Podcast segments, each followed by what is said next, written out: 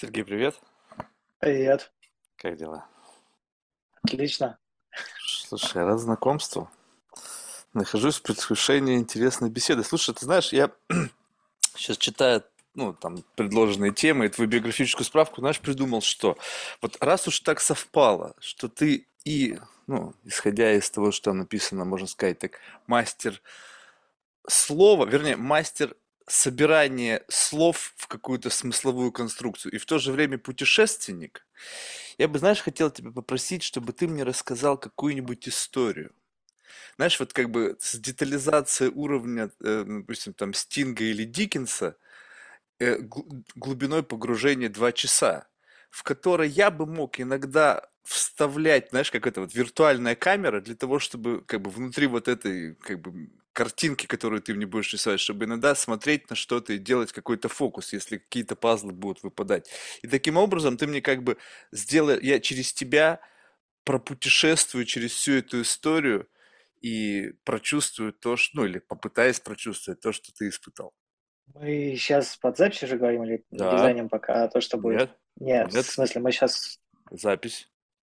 Не, я к тому, что вот то, что я сейчас буду рассказывать, оно войдет потом в эфир, мы можем сейчас обсудить, как бы, как мы беседу Не-не-не, построим. все запись. У нас нету редак- ре- редакции Окей, никакой. супер. От старта до стопа все, все идет в Супер. конечную версию.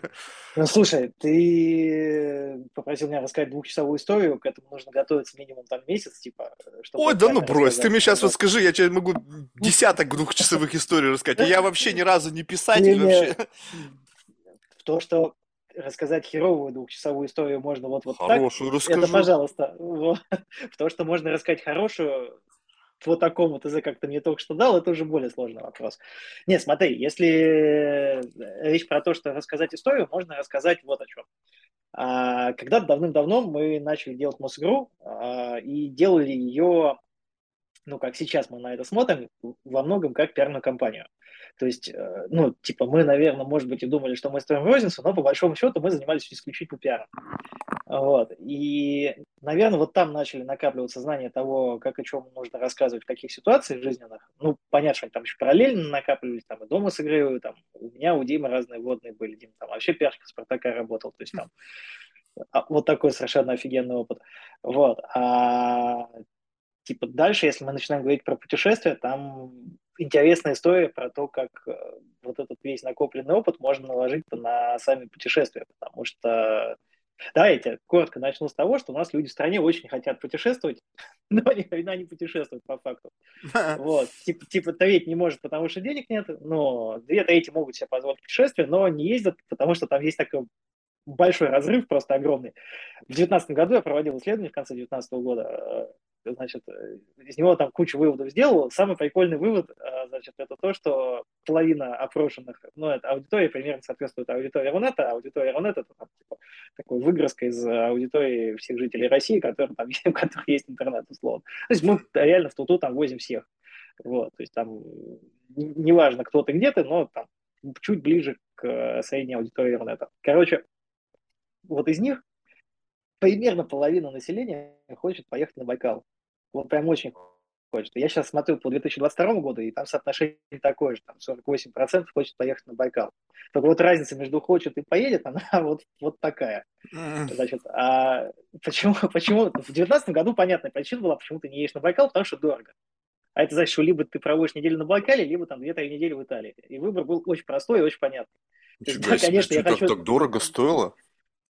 А, да? Или, в деш... Ну, Или слушай. дешево в Италию? Я просто сейчас пытаюсь понять. Тогда билеты в Рим 8 тысяч рублей стоили. А, Вот.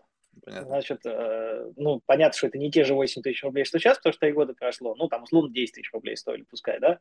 Ну, вот такое сравнение. Вот. А Байкал всегда был дорогой достаточно в плане и добраться, и там что-то сделать, потому что, ну, до какого-то момента он вообще был штучный. То есть там нет такой инфраструктуры, типа там куча гостиниц, куча всего, и среди тех, кто хочет поехать на Байкал, есть как бы вот эта конкуренция за базой. Мы там на этом Байкале были даже в те годы и видели, как это происходит. А инфраструктура там, конечно, очень нужна. Вот. А, так что, самое, самое интересное не это. Люди даже до этого не доезжали, просто они этого не знали. А самое интересное другое, что они просто не знали, как ехать на Байкал. То есть вот ты вот там, вот, вот представь себе, что ты житель России, у тебя есть мечта поехать на Байкал, потому что там что-то где-то в школе про него слышал, что-то там от знакомых слышал, считаешь, что Байкал это большое чистое озеро, на нем красиво, вот ты на него хочешь попасть. А из всех мест России, какие как бы есть, ты хочешь попасть на Байкал там больше всего. На втором месте там Петербург, там на третьем месте условная Казань, там у тебя, ну, твой личный топ. Там дальше уже так расползается все по городам, то есть там у кого как. Вот, ну ты хочешь на Байкал, ты абсолютно не знаешь, как на него ехать. Что, не Вот знаю, берешь совсем. навигатор, садишься в машину, кидаешь в нее лучших друзей и поехали. Окей, супер, классный план. С какой стороны ты поедешь? Со стороны Иркутска или со стороны Улан-Удэ? Слушай, я спрошу у Google, и он меня как-нибудь повезет. Ты доедешь до самого озера, что ты там будешь делать? На месте разберусь, что-нибудь найду. Вот, Найду какой-нибудь вот, там, не знаю, на- на- приеду в ближайший населенный пункт, найду какое-нибудь место, где можно остановиться, ну а дальше там видно будет. Ну, в принципе, да, и таких Не, ну это я тебе описываю ситуацию, Да, когда мне, допустим, лет 20. То есть, когда нету никакого гедонизма, теперь, там, пятерок в голове, что значит тебе, пятизвездочный отель. Сейчас нет. теперь тебе, теперь тебе 35 лет, ты едешь с семьей, и у тебя десятилетний ребенок. Вот. Тот же алгоритм уже не работает. То есть, Вообще не ну, это работает. первый момент. Второй момент, представь себе, что тебе там не 20, а 25 лет, и ты хочешь поехать там с девушкой условно, и ты хочешь поехать так, чтобы вам там было интересно, чтобы ты на месте не разбирался, что там, знаешь, как это, рецепты на кухне читаешь, там, типа, готовишь, готовишь, готовишь, готовишь по нему, а потом так, типа, возьмите там мясо, отваренное в течение 40 минут. И такой, ну все, поехали. То есть надо на машине времени вернуться назад в прошлое, начать варить мясо, вот, потом вот туда положить. Вот у Что, тебя с сразу до конца дочитать нельзя было? А ты не можешь с Байкалом дочитать до конца, потому что ты поедешь туда и на месте узнаешь, что тебе надо, например, арендовать лодку Хиус, а ее надо там за месяц, например, бронировать. Или там, что ты поедешь на базу отдыха, они все заняты, и нужно как-то выбирать место, где там, и чтобы не из оставшихся мест, типа, а чтобы нормально.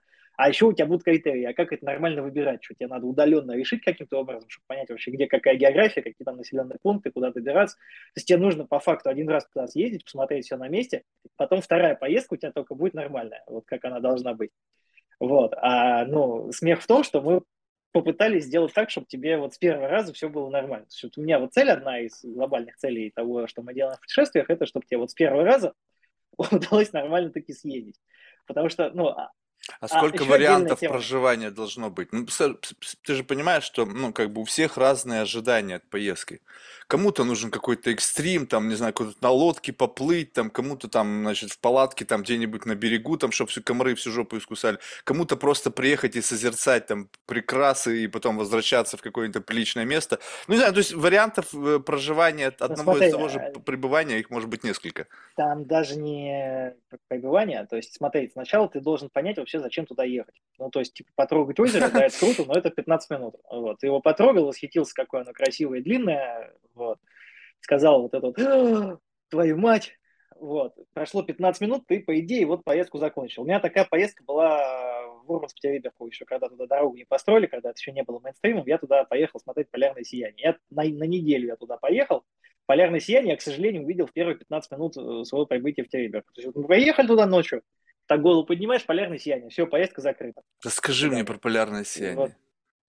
А, короче, оно... Самое главное его свойство было в том, что китайцы верили, что если под ним а, зачать ребенка, то получится мальчик. Поэтому вся Териберка на тот момент была полна китайцами, которые хотели мальчика. Вот.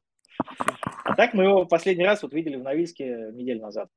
Вот. Э, Расскажи Лучше мне, всего... расскажи мне, как Что- оно, вот что как тебе оно ощущается, как оно выглядит. Ну, то есть я, я тысячу и один раз видел фотографии полярного сияния, тысячу и один раз видел видео полярного сияния, но я никогда не чувствовал полярное сияние. И ты вот раз находишься и где-то в темноте, и холодно что-то и наверху страшно. там. А, холодно и страшно? То есть вот это основное ощущение от полярного сияния, холодно и страшно? Во-первых, во-первых, полярное сияние, оно не такое яркое, как на фотографиях кажется, потому что там снимают, Ну, естественно, с выдержка большая. 30. Ага. вот. Оно такое яркое действительно бывает. Э, Тебе нужно там добраться до северных широт. А, там свое первое полярное сияние я увидел в науке Готхабе, это столица Гренландии, 16 тысяч человек, то есть там население там трех-четырех московских домов, а это столица Гренландии, значит. Я туда приехал после того, как не спал двое суток, потому что я там ночевал в аэропорту в э, этом, в Дании чуть ли не на скамейке, потому что там был супер овербукинг всех отелей, я не смог заселиться. То есть я тоже как раз там думал, а, прокатит, сейчас найду какой-нибудь отель. Во всем городе было два свободных места, и оба по факту оказались заняты, когда я туда пришел их занимать. Там по техническим причинам на одну кровать наблевали, вот, значит, а, ну, у них там праздник был в городе, а, а второй там просто к этому моменту там овербукнули его уже. Я спал в аэропорту. Вот, значит, я после этого я попал в Гренландию, в э, Кенгурусаак. Это место, куда... Единственное место в Гренландии, куда самолет может сесть, в принципе, как таковой. Ну, большой, в смысле, Боинг. Там мы пересели на эти... Там, провели 8 часов, посмотрели на мускусов, это овцебыки, которые прекрасны, то есть там поездили на этих машинах с огромными колесами, с цепями. Потом в состоянии абсолютного нестояния пересели на что это кукурузник типа их, э, типа нашего Ан-2, только другой, ну, винтовой самолет. Полетели в Нуук, вот. И вот уже в науке я в абсолютно никаком состоянии шел до магазина покупать еду, помню, но в науке нас лодка встречал просто. Вот, значит, э, купил эту еду, вернулся на лодку, и вот тогда я увидел полярное сияние. Знаешь, мне было абсолютно не до него, но это было одно из самых красивых э, полярных сияний, которые я видел, в принципе, когда-либо где-либо. Вот. Э, это было все небо, которое угрожающе качалось, потому что ты уже не совсем в себе, но оно было, вот ты голову поднимаешь, понимаешь, что сейчас упадешь просто, потому что там двое суток нормально не спал, и тебя вот так вот уже шатает. Ну, лодка там добавляет радости, потому что она тоже шатается. Вот. Э, холодно вокруг еще, ты хочешь спать, а там такая красота творится, вообще просто запредельно. Ну, типа, делаешь несколько фотографий и быстро спать ложишься. Вот так, вот так это первый раз для меня выглядело. Блин, то есть ты, получается, просто был уставший, и не, не, у тебя не было силы для того, чтобы это вот насладиться в полной мере, да, вот этим. То есть, ну, вообще, в принципе, вот э, ты вот э, эти моменты, ты как бы э, попадаешь под впечатление природы. Ну, то есть ты путешественник, как раз ты любишь путешествовать, значит, ты любишь э, природу и любишь проявление ее красоты. Вот это вот само явление, оно вот, вот по магнитуде, насколько сильная? Вот, допустим, я э, могу сказать тебе, вот ну, есть закат, есть рассвет, да, и то, и другое красиво. Есть иногда бывает красивая луна, когда она поднимается, горизонт такая апельсиновая, большая, кажется, да, и так далее. То есть эти моменты ты чувствуешь что-то внутри. Но это настолько нечасто встречающееся в жизни, что, в принципе, как бы в какой-то момент глаз замыливается. А тут что-то, вот когда люди рассказывают, как они видели Milky Way, да, там где-то вот где нету там light pollution, там где-то в горах они там охреневают, говорят, это мы так под этим живем постоянно. И как бы тут происходит переосмысление всего. И тут то же самое, что-то наверху такое все там плавает, мигает, и ты думаешь, нифига себе. И это вот это а, наш мир. Я думаю, что, наверное, нет, потому что у меня, ну как, понимаешь, вот есть какое-то редкое явление, на которое ты смотришь, и оно тебе кажется красивым. Угу. А Тут, наверное, две вещи важных. Во-первых, э, у меня там одно из полуобразований художественное. Я достаточно долго учился в Академии классической фотографии. На Мосфильме нас учили просто смотреть на совершенно обыденные вещи, как на красоту. То есть там вчера, например, там девушка резала пастилу, вот, и пастила, как вот она по тарелке разошлась, для меня там было в какой-то момент красивее, чем это полярное сияние, вот, северное. Фига вот. себе. То есть у тебя Но... вот твой экстремум восприятия, как бы твои стандарты красоты, они как бы выходят за пределы стандартной модели. Слушай, мне смотреть на северное сияние после вот там, скажем, пяти минут будет, скорее всего, скучно. То есть, да, оно меняется постоянно, это красиво, но ты уже понимаешь, ты его один раз увидел, ты как бы себе вот эту галочку поставил, что ты его увидел. Да, прикольно, что оно есть, но смотри, если сравнивать его, например, с э, там, каким-то закатом, да, да, это туман на озере, я могу бесконечно смотреть на туман на озере, например. Я просто обожаю там некоторые туманные места. Самый прекрасный город Владивосток, с моей точки зрения. Вот на это я могу там очень долго смотреть, потому что для меня это вот постоянно красиво. Северное сияние для меня это скорее такая ачивка, знаешь, что ты его увидел, но там целую ночь я на него смотреть не буду. Mm. Вот. А, с точки То зрения... есть по магнитуде так себе событие? Не да, стоило я... тех затрат вот этих вот временных, ну, там, я... не спать на, в мороз, там, на лодке, на кукурузнике, хрен ну, пойми куда. Же, я же не ради этого туда А, поехал, просто. Вот. У нас там другое зрелище было. То есть мы там в той же Гренландии, например, э, на этой парусной лодке пришли в э, горячие источники. Значит, и представь себе, что ты лежишь в горячем источнике, вокруг тебя там на 150 километров нет ни одного человека, а, а, типа вокруг тебя внизу айсберг, айсберги плавают и тихо потрескивают. Вот это потрясающе круто. Но там, опять же, видишь, красота, она и в том, что ты видишь, в том, что ты понимаешь, что ты абсолютно один вот на эти там 150 километров, почти как на всей планете, только 150 километров. Вот. А, там, меня очень Норильск впечатлил. Там для многих людей, вот, опять же, буквально неделю назад мы оттуда вернулись, я знаю, что Норильск для многих людей это типа ад на земле такая реализация, прям вот такой MVP ада, знаешь, типа вот, вот как он, как не читаешь какого-нибудь блогера, что типа Норильск это вот место, где жить типа нельзя.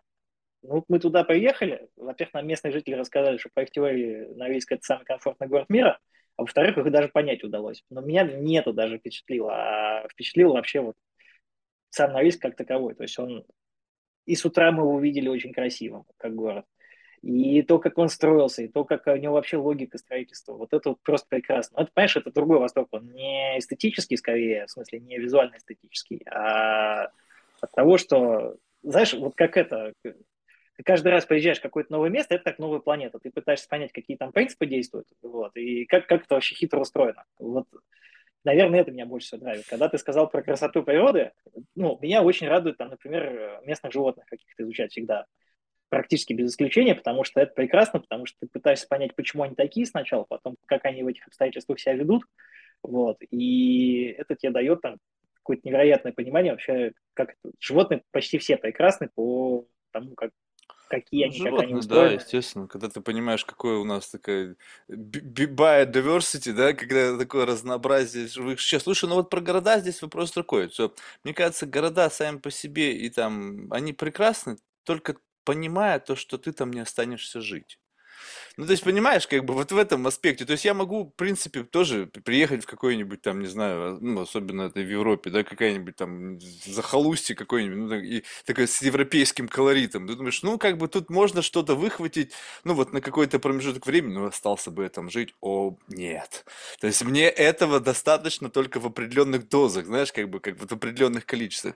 Поэтому ты как бы вот как раз-таки ездишь, и э, для тебя путешествие это что? Это получить какую-то очень специфическую эмоцию, на которую ты подсел благодаря этим путешествиям. То есть она вот именно здесь, вот ты оказываешься в новом каком-то environment, э, определенные климатические условия, определенные там географические условия, определенная фауна, флора, и вот в этот момент, соприкасаясь с этим, ты что-то выхватываешь. Нет, это возможность жить дольше просто. Она очень простая. У тебя длительность твоей жизни... Короче, давай вот представь себе, что ты сейчас заболел, умрешь через год, условно. Мгм. У меня есть пара таких знакомых и друзей, вот, и у тебя тут же поменяется модель твоего мышления относительно ценности многих вещей в жизни. Мгм. Вот. Ну, теперь представь, что у тебя диапазон там не год, а 10 лет, например. Мгм. Вот. У тебя, опять же, модель поменяется. Вот. Э, Модель смертельно больного человека, независимо от того, сколько ему осталось жить, отличается от модели там, человека, который считает себя здоровым. Если ты возьмешь свою ожидаемую продолжительность жизни, то ты поймешь в целом, что ты и так, и так смертельно больно, потому что она у тебя, ну, как бы все равно ограничена. Там, сколько тебе осталось? 30-40 лет. Сейчас там, календари вот. такие, знаешь, есть, где там Вот. сколько тебе осталось, условно. Ты смотришь, и как бы начинаешь переосмыслять, там, сколько там недель осталось, и Вот, там э, такой, у смотри, путешествие, для меня путешествие это возможность просто больше жить, потому что три дня в дороге это там типа одна маленькая жизнь по впечатлениям, а три дня в Москве сидя, ты их даже не заметишь просто. То есть вот пока ты День сидишь сурка. там, ну, он не совсем день сурка, потому что каждый раз что-то новое интересное, но они реально, эти дни, они длятся быстрее, чем те дни, которые в дороге. Дорога тебя переключает просто очень сильно. Ты Слушай, ну когда ты на постоянно в дороге, это же тоже превращается в некую рутину. Я просто помню, у меня был момент в жизни, когда я очень часто ну, ездил, вернее, летал. Блин, короче, это, это А вот здесь, направление... а вот здесь мы подходим, да, давай. вот здесь мы Ага. подходим к той части истории, что люди обычно путешествуют и не умеют, на самом деле, если задуматься. То есть, э, если ты, опять же, посмотришь, как путешествует обычный человек в России, то он путешествует вот, как в компьютерной игре «Пираты», когда ты в порт заплываешь, и у тебя там пять кнопок, типа поесть, заправиться, там, э, значит, это самое, нанять команду и что-то еще, короче, купить сувенир, условно. А, просто можно взять любую точку на карте и настолько интересно там побывать, насколько это будет очень сильно отличаться от того, как обычный человек там побывает, вот, э, который типа не очень опытный путешественник. И я ездил с самыми разными людьми. Вот. То есть у нас там поездка в Монголию, например, была с людьми, которые там закрыли вообще все страны мира. Вот. И Монголия для них там не первый раз, просто им там вот этот экстрим. Мы в Монголии ездили к охотникам Беркучев, жили у них в, э, короче, на Алтае, с той стороны, которая монгольская, жили у местного достаточно редкого народа, который там с этими спицами охотится. Потом мы поехали в пустыню Гоби, и там тоже пожили около пустыни Гоби. Ну, там в самой ней, но типа на краю, чтобы можно было эвакуироваться быстро, если вдруг что. Вот. Потому что мы Беркучи отравились, потому что мы у них ели там, Слушай, ну ты вот. же понимаешь, что вот э, все, что ты описываешь, оно как бы, э, ну, звучит с позиции такого как бы путешественника-авантюриста, человека, который как да. бы готов вот а в пустыню, потом, там, а потом, в какую-то в бездорожье, в какой-то вот этот а потом экстрим. мы поехали в э, Норильск, который, можно сказать, что это обычно город России. Ну, там, не понимаешь, что это Норильск. Там. Потом мы поехали, там, я не знаю, в Кронштадт. Вот там, типа, вчера я был в Кронштадте. Вот как бы Кронштадт это ну, просто такой маленький город около Петербурга. Вот. Но мы и там же нашли чем заняться. То есть там совершенно куча всяких интересностей, и хочется туда вернуться, хочется остаться. Знал, например, что около Кронштадта там куча маяков. Там на одном из маяков живет хранитель или хранительница этих маяков, смотрители они правильно называются. Вот, она ветеринар, у нее там куча коз на этом маяке живет там, и так далее. То есть, это же, блин, прекрасные люди. С ними, ну, интересно туда хотя бы к ним поехать и с ними пообщаться там. Вот. Рядом фондовая площадка этого музея паровозов, который вот на Балтийском вокзале стоит музей железных дорог огромный. А вот там под Кронштадтом снизу, ну вот не совсем Кронштадт уже, это другое поселение, там фондовая площадка. Туда типа полчаса ехать. Вот, ты едешь, попадаешь на какое-то кладбище, а за ним паровозы старые стоят. Офигительно круто. Mm. Вот, а там, а севернее, там Хаски парк. Можно пойти с собаками посидеть, потусить, как бы. Ну, а даже если ты останешься в самом Кронштадте, там два потрясающе интересных музея с интереснейшими людьми, и можно просто шариться по нему и там собирать какие-то истории. Вот. Поездки по городам – это люди, как правило. То есть всегда ты общаешься с людьми, и это всегда какие-то интересные истории места. То есть даже, опять же, в том же Норильске, а, когда мы решили, что мы все было увидели, мы все равно еще там остались на некоторое время – с тем, например, чтобы поехать в дальнобойщику в гости, который возит грузы на самые северные поселки российские. То есть это вот самые-самые-самые севера, где только по реке замерзшей можно добраться. Вот. И э, вот они туда возят. Эта тема достаточно опасная, потому что ты, когда назад едешь, когда, ну, или туда по весне едешь, или назад уже, когда все это, естественно, наоборот, по весне это уже тает, а, осенью едешь, когда она только застывает, или по весне, когда она уже тает. Вот. А, можно просто провалиться, как нефиг делать. Вот наш дальнобойщик, он типа два раза в кабине вот так вот сидел с водой, но не вылазил оттуда, потому что надо было что-то делать с машиной. Вот. И несколько раз вытаскивал товарищей, там, которые также примерно проваливались. Вот. Мы остались с ним поговорить. Вот, вот это интересно. Там. Мы остались еще с кем-то поговорить в каком-то другом городе. Вот, э, мы зашли О чем в гости, вы с ним там, говорите? Расскажи вот эту историю. Вот, вот чувак, вот, вот он, он это делает как? Это, это его э, жизнь, и в какой-то мере он обречен это делать, либо он прямо кайфует от того, что он это делает? Слушай, это как с полярниками. То есть они же, ну, для них же это тяжелое испытание, и они не хотят туда ездить. Но без этого они не могут, потому что им в остальное время скучно, по большому счету. У меня так с лодками. Я каждый раз, когда с такой поездки возвращаюсь с яхты или еще с какого-нибудь ужаса, на котором местные жители плавают, я потом выхожу на берег, и все, больше никогда, когда следующее. Вот. Mm. Значит, вот у него примерно так же. То есть у него есть своя машина, Урал у него. Он ее каждое лето разбирает до винтика, потому что ему надо быть абсолютно уверенным в каждой детали. Вот. То есть это уже вот он и машина, они, наверное, как одно целое уже, можно считать, сказать, сказать считаются. Вот. А дальше он просто этим зарабатывает. У него другого способа заработка нет. То есть, да, конечно, он сейчас уже достаточно пожилой, он может пенсию получать, все дела, но если он может ехать, и у него есть своя машина, то почему бы не ехать? Ну вот, вот видишь, вот. это вот мне всегда любопытно, вот эти судьбы таких людей, то есть у меня не так много было общения с такими людьми, и знаешь, я как бы понятно, что все вот эти вот мои гипотетические истории, как бы к тому, что вот сейчас взять этого мужчину или там может кто он там, сказать ему, слушай, ну вот представь себе, что вот тебе больше вот в тот момент времени, когда еще ты был, допустим, молод, и у тебя было полно авантюризма, и бам, на тебя свалилось 10 миллионов долларов. Вот стал бы ты всю Знаешь, жизнь заниматься этим, ехать на этой машине там под страхом смерти, там еще что-то, или жил бы где-нибудь там на побережье Франции, не знаю, катался бы на, я, на яхте на парусной, ну и тоже бы получал удовольствие от жизни другим способом. давай, давай я тебе расскажу про одну экстремальную поездку в апрель, которая была. Мы ездили на Таймыр, как раз вот туда, куда самый край, куда добирается дальнобой. Там Мгм. оленеводы живут. Это Мгм. люди, которые, чтобы ты понимал, кочуют в минус 60, типа, с оленями, и у них там ничего нет вообще, вот кроме оленей, там, балка, костра, ну, печки. Вот. Единственное, что там в конце 90-х начали, в начале 2000-х начали спутниковые телефоны раздавать, чтобы они хотя бы скоро могли вызвать, если вдруг что. Ну, вертолет МЧСовский. Вот. Вот у него из современных достижений цивилизации есть только спутниковый телефон, которым он не пользуется. Вот, а, э, все равно. Ну, там, раз в году он пользуется. Почему не пользуется? Потому что жена уже всех родила, которых нужно было. Вот. И больше там повода МЧСовский вертолет вызывать особо-то и нету. Вот. Значит, ну, он как бы раньше без этого жил. И мы с ним заговорили о том, что молодежь уезжает из поселков, вот этих оленеводческих. Ну, сейчас уже не оленеводческие, потому что там олень пропадает. Вот. Ну, вот, в общем, из поселка северных молодежь уезжает в э, большие города. Вот. И я ему говорю, слушай, а ты никогда не думал уехать? А он мне, знаешь, абсолютно с таким же удивлением вот э, задает вопрос, а ты говорит, никогда не думал к нам сюда поехать, у нас же здесь лучше. Вот.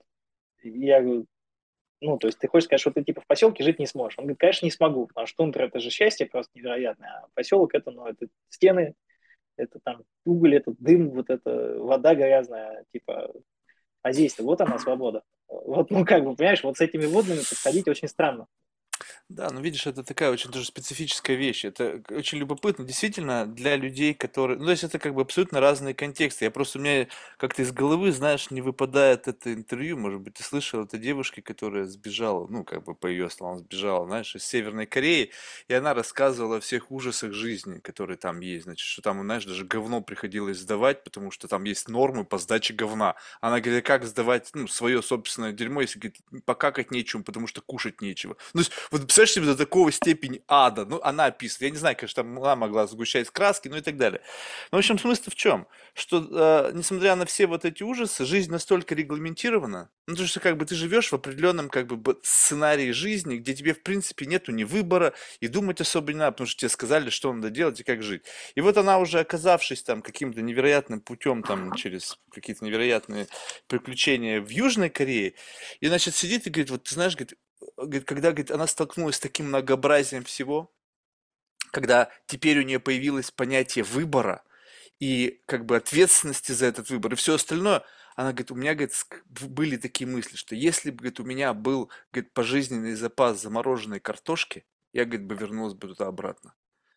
Я просто думаю, офигеть. То есть ты понимаешь, что... Ну, понятно, что сейчас она живет уже в Америке, сейчас она акклиматизировалась, и вряд ли она думает туда вернуться. То есть как бы вопрос как бы времени, мы адаптируемся. И понятно, что человеку, который прожил всю свою жизнь в этом environment, крайне неудобно. Да посмотри даже взять как бы супер успешных, богатых людей из России. Когда они приезжают в Америку, королями мира, будучи там в Москве, абсолютно никому не нужным в Нью-Йорк, они тоже там себя чувствуют очень херово. Как же так? Я вот тут был там как бы пуп земли, а здесь как бы я один из, вообще еще и иммигрант, и еще иди нафиг, мы тебя никуда не пустим. Поэтому здесь такое очень специфическое. Но вот посидеть, акклиматизироваться, и тут как бы начинаешь вкушать вот все блага вот этой вот э, жизни цивилизованной. Все-таки там... ну это вопрос э, того, насколько человек как бы сам по себе склонен к изменениям. То есть э, иногда есть люди, которым просто приятно находиться в своей рутине. И это как бы тоже абсолютно объясним. Слушай, давай вот начнем с того, что в Москве у нас был курьер, который давно мог там типа пойти на повышение. Умный парень офигенно. Мог пойти на повышение, мог зарабатывать там в два-три раза больше точно, но он хотел оставаться курьером. Почему? Потому что ему дико нравилось машину водить. Вот его прям перло. Вот он водит машину, ему хорошо. Ну, скажи, что он не прав, попробуй. Нет, ну, классно же, прав. он кайфует не, ну, каждый день. Да, просто вопрос в том, что, понимаешь, вот это всегда... Я вот, я сам о себе думаю именно с той же самой, э, как бы, стези, что представь себе, что я заложник своего майнсета, заложник своих каких-то установок, своего образа жизни, своих хочушек и всего остального. Я как будто бы не могу из этого выбраться. Но если бы кто-то сделал мне как бы классный интродакшн, как бы показали бы мне в метаверсе жизнь другого меня, в которой живет и получает удовольствие от чего-то другого. Поэтому я людей мучаю. Расскажи мне историю. Вот три, триггернет меня по поехать и посмотреть северное сияние я в Гренландию понял, или нет? Короче, Понимаешь? смотри, у нас, наверное, у меня самые интересные прорывы в том вообще, насколько можно меняться и насколько можно становиться другим человеком, случились, потому что когда-то очень давно мы все увлекались ролевыми играми. Это такая хрень, когда, знаешь, по лесу люди в занавесках бегают с лыжами и друг друга этими лыжами дубасят. Потом лыжи типа пены стали обматывать, но это уже типа новомодные веяния. Я что-то про другие ролевые игры. У меня девочки в других ролях выступают, и по лесу бегать не надо. Я вот фанат таких ролевых игр. Нет, тоже круто. Вот. Но тогда, типа, это был 97 год даже далекий, вот, тогда ролевые игры это бегать по лесу, вот, с мечом, с луком, там, все дела, короче, играть в толкиновскую эльфа, там, прям, ну, тогда это были, опять же, хоббитские игры, когда по Средиземью первый основной сеттинг был, потом это постепенно там как-то перешло в другие сеттинги, и там все вот это разнообразие появилось. Вот. А, так вот тогда можно было очень просто. Они почему ролевые? Потому что ты становишься не собой в этих играх. То есть ты ну, играешь роль кого-то, кто литературный персонаж какой-то, или там просто какая-то роль, которую ты создаешь. Ну, то есть это театр, который динамический. То есть там нет, нет известного сценария заранее. Вот. Естественно, бывают конфликты разного типа, там, вплоть до боевых. Вот, значит, э, и вот там можно попробовать совершенно разные роли. Я помню, что я в какой-то жизненный момент там заявился предпринимателем на фэнтезийную игру по Аркануму. Вот, это тоже сеттинг типа Степан Fallout такой, короче. Вот. И там понял, что, в принципе, там разница между тем, что ты вот просто, типа, условно работаешь, и тем, что ты творчески решаешь задачи компании, она не очень большая. Знаешь, такая вот трехдневная попытка попробовать другой mindset ты вот пытаешься думать, как думает э, твой персонаж, и у тебя вот уже в голове что-то меняется. Вот, потом там э, еще, еще, еще, еще, ты просто пробуешь по очереди эти mindset ы, а у тебя реально там за три месяца можно попробовать 4 майнсета, условно, что за три месяца на 4 игры можно успеть съездить. Вот, и ты понимаешь, как ты обвиняешься, потому что у тебя мир этот, он тебе башкет не дает за это, он тебе дает все пробовать сразу. Вот. И у тебя вот эти вот такие вот опыты локальные, и ты понимаешь, что, а что, в принципе-то и в жизни можно же эти же навыки применять. Не, ну это я играю постоянно, я до сих пор. Я помню, я начал такие игры играть, когда появился Meetup, веб-сайт, на котором были, э, люди заявляли о тех или иных мероприятиях, и я туда приходил как будто бы один из них. То есть я изучал их там какую-то субкультуру немножечко, пытался подыгрывать. То есть, но, понимаешь, но это как бы все равно, это как бы ты берешь как бы тейст попробовал вот это вот, как бы, не, неинтересно, или бы не мое. Ну, то есть да, я понимаю, да, в чем да. вы ловите прикол, но ребята как бы, ну, что-то меня не вставляет и так далее. Но вот я поэтому и говорю, что как бы может быть недостаточно, как бы, как это распробовать? Вот то, что ты описываешь в лесу, все-таки более иммерсивный сценарий. То есть, как бы, это вот чуть-чуть да, более... Второй, второй иммерсивный сценарий, извини, что говорю, смотри, ну, короче, у нас в Москве продавцы, опять же, продавцы-аниматоры рассказывают такую вещь я выхожу в смену, они говорят, слушай, знаешь, что здесь самое классное? А мы в сменах в руководстве все работали, потому что это, типа, так важно, чтобы клиента чувствовать. Вот. А они говорят, слушай, знаешь, что самое классное? Я говорю, что? Они говорят, ты можешь здесь кем угодно быть, вот кто ты в жизни не есть, вот у тебя смена, тебе заходят люди, ты с ними общаешься как хочешь, они тебя не знают, ты их не знаешь, они тебя забудут через час, ты их забудешь через час. Ну, ты можешь играть кого хочешь. Вот, типа, давай попробуй там гламурного отморозка поиграй сегодня, вот, типа, вот. Это же офигенно будет. Гламурного отморозка, идешь... чтобы сыграть, надо знать жизнь гламурного отморозка. И вот тут вот многое вылезает на поверхность. Вот, да, да, да. Но понимаешь, самый прикол в том, что ты можешь пробовать. У тебя вот эти продавцы пробовали там разные роли, а тут еще важно сказать, что в Москве пробовать было можно. Потому что одна из первых сцен, которую я застал, была, когда, знаешь, я ее где-то описывал, смертельно усталый бизнесмен пошел на точку на проспекте Мира, вот, там, что-то купил, что-то выбрал, там, Аня стоит на стойке. Он говорит, ну, карта, что-то еще? Она говорит, да, еще я вам сейчас палец отрежу. Я не понял, что у них там, почему она так сказала, чего он, он так голову поднимает, начинает смеяться просто с облегчением. Вот. Все сначала что-то не вдуплил, вот. А другой случай был, значит, мы в э, городе сидим с цветом этого города, то есть там прям типа самые высокие чиновники, бизнесмены собрались, и им надо мафию провести, значит, и ждем ведущего. Значит, самый опытный аниматор Антон открывает дверь, заглядывает, понимает, кто там сидит, голову назад засовывает, секунд 15 проходит, дверь так с ноги открывается, что почти вылетает. Он заходит, говорит, ну что, суки, не ждали, что ли, ублюдки? Вот, я думаю, ну все, провал сцены, потому что сейчас нас от, отсюда попрут. Эти на него поворачиваются, начинают вот так вот аплодировать. Вот. Просто к ним никто в жизни никогда так не обращался в последние, по крайней мере, лет пять. Типа. И для них это какие-то новые эмоции. Ностальгия, То, что Антон, Антон попробовал, вот. Знаешь, Антон просто попробовал. Вот. А, как бы, вот он Но захотел Антону надо признаться, есть яйца, потому что такое попробовать как бы даже не каждый в состоянии. Ты не можешь пробовать, когда у тебя нет яиц. То есть, если ты чем-то рискуешь достаточно сильно, ты пробовать просто не будешь. Это причина, по которой тигр тебя не ест, например. Ну, там, ладно, не тигр, леопард почему тебя не ест. Потому что он заточен под э, жрать, ну, там, антилопу, условно. Может ли он тебя съесть? Да, может. Может ли он тебя заохотить? Да, может, как бы. Будет он это делать? Нет, не будет, потому что для него это эксперимент, как бы. А если ты его повредишь в процессе этого эксперимента, то как бы леопард кончится на этом. То есть ему намного вся эволюция ему подсказывает, что лучше не экспериментировать, и пока типа ты достаточно способен находить антилоп, лучше на них охотиться. Вот если у него будет безвыходная ситуация, когда выбор либо сдохнуть, либо экспериментировать, да, он начнет пробовать тебя есть. Вот. Но до этого момента ты для него не еда, ты для него там какой-то фактор. Типа. Вот, Слушай, антилопа вот любопытно, а что ты делаешь со всем этим experience ом? Потому что вот, допустим, по моему такому очень непрофессиональному и очень быстрому замечанию, у тебя в голове огромное количество как бы историй, которые вращаются, знаешь, как вот так вот, и ты как бы с одной льдинки перепрыгиваешь на другую, и у каждого есть своя за- замечательная история и так далее. Ты не пытался их как-то систематизировать, чтобы это превращалось не просто в воспоминания, а именно, чтобы эти воспоминания превращались, как, знаешь, как, как некий какой-то experience, который можно как-то систематизировать. То есть вот что это все? Что для тебя все эти путешествия? Что для тебя все эти истории? Вот как, как из них сделать такую качественную выжимку? Не просто как классная история, где ты можешь там 24 часа рассказывать вот такие вот как бы отпечатки, а что так, что как бы тебя так, меняет. а чтобы что? А, Чтобы что? Ну, вот я тебе расскажу. У меня тоже в жизни полно всяких историй. Ну вот смотри, раньше истории, э, если раньше взять такую историю, как бы историю про историю, да, они превращались в какие-то там басни, там сказания, еще так. Это что было? Это такая как бы не, мало того, что это способ передачи знаний, и в то же время там была какая-то зашита мудрость. Но мудрость, она передавалась, э, потому что не было других источников информации, а у тебя, на мой взгляд, есть уникальный. То есть не каждый сейчас именно в- как бы иммерсивно получает информацию. В основном все получают опосредованно, через экран, через там какую-то книгу, там в лучшем случае. Ты, у тебя и сенсорика, твои все когнитивные гаджеты задействованы в том, чтобы вот оказаться в том или ином environment, взаимодействовать с людьми, все равно это другой немножко способ извлечения информации.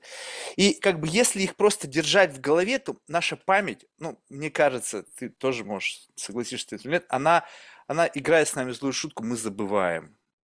И если это не превращается в какую-то систематизированную картотеку и с каким-то коротким выводом из каждого аспекта, то есть у тебя есть как бы, как бы теги, эти теги дальше уходят в историю и так далее. Теги систематизированы и так далее. Поэтому ты тег, к этому тегу уходишь к классификатору истории, в классификатор истории ты выбираешь нужную историю, и ты как бы возвращаешь туда, и тогда память работает более эффективно.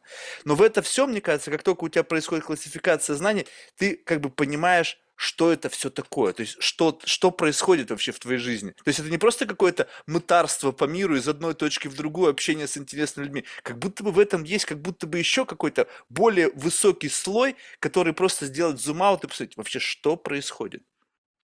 И это, мне кажется, интересно. Да, три ответа на твой вопрос. Три.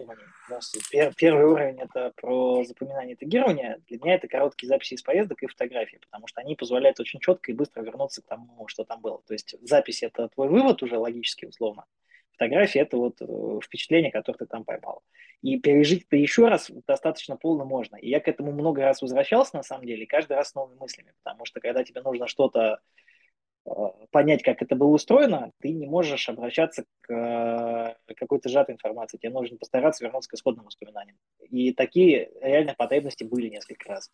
Вот, то есть это не, там, не попытка уложить симфонию в клавиатурку, а вот именно нужно прослушать симфонию еще раз. Это уровень сохранения. Уровень, э, зачем это может пригодиться? Ну вот сейчас, например, это может пригодиться для того, что мы делаем э, медиа по СМИ, вот, и мы вообще занимаемся путешествиями. И вот эта вся история, она... Ты же понимаешь, что если с этим mindset ом заехать в обычный город, то ты про этот город расскажешь так, как... э, Давай даже не так. А замечал ли ты, что один из самых больших пользующихся спросом типов контента про твой родной город, это как вид иностранца? То есть иностранец, вот сейчас вот там Рассел сделал обзор пятерочки. У него какое-то сумасшедшее количество просмотров там, просто потому что 20 минут ты смотришь про магазин пятерочка. Вот он заходит в магазин пятерочки, там видно, как от него сзади бегают люди, потому что он снимает эти мерчанты, которые не понимают, что происходит.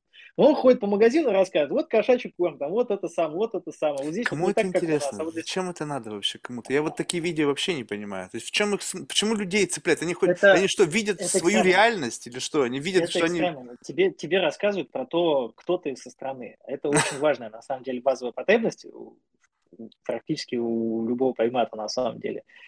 Тебе это с детства нужно, даже до того, как у тебя появится речь и хоть какая-то память, тебе все равно эти штуки нужны, потому что они определяют, ну, на базовом уровне, они определяют, кто ты в стае. Вот. Э, То есть тебе социальные взаимоотношения и оценка со стороны, она всегда нужна. Э, Другое дело, что там настолько глубоко в тебе спрятано, что не факт, что вот так. Ну, тебе интересно про город.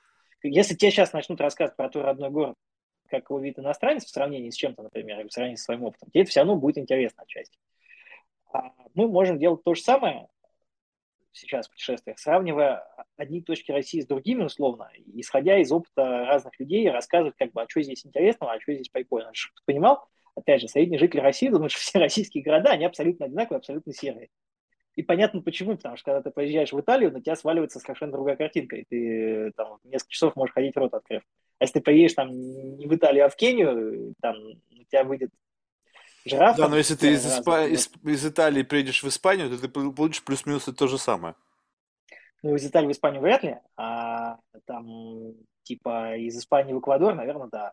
Вот. Но все равно это для тебя будет достаточно сильно большая разница. Ну, слушай, Не, ну если ты ты изменил поедешь- только языковые какие-то вещи, а так-то, в принципе, это плюс-минус вообще одно и то же.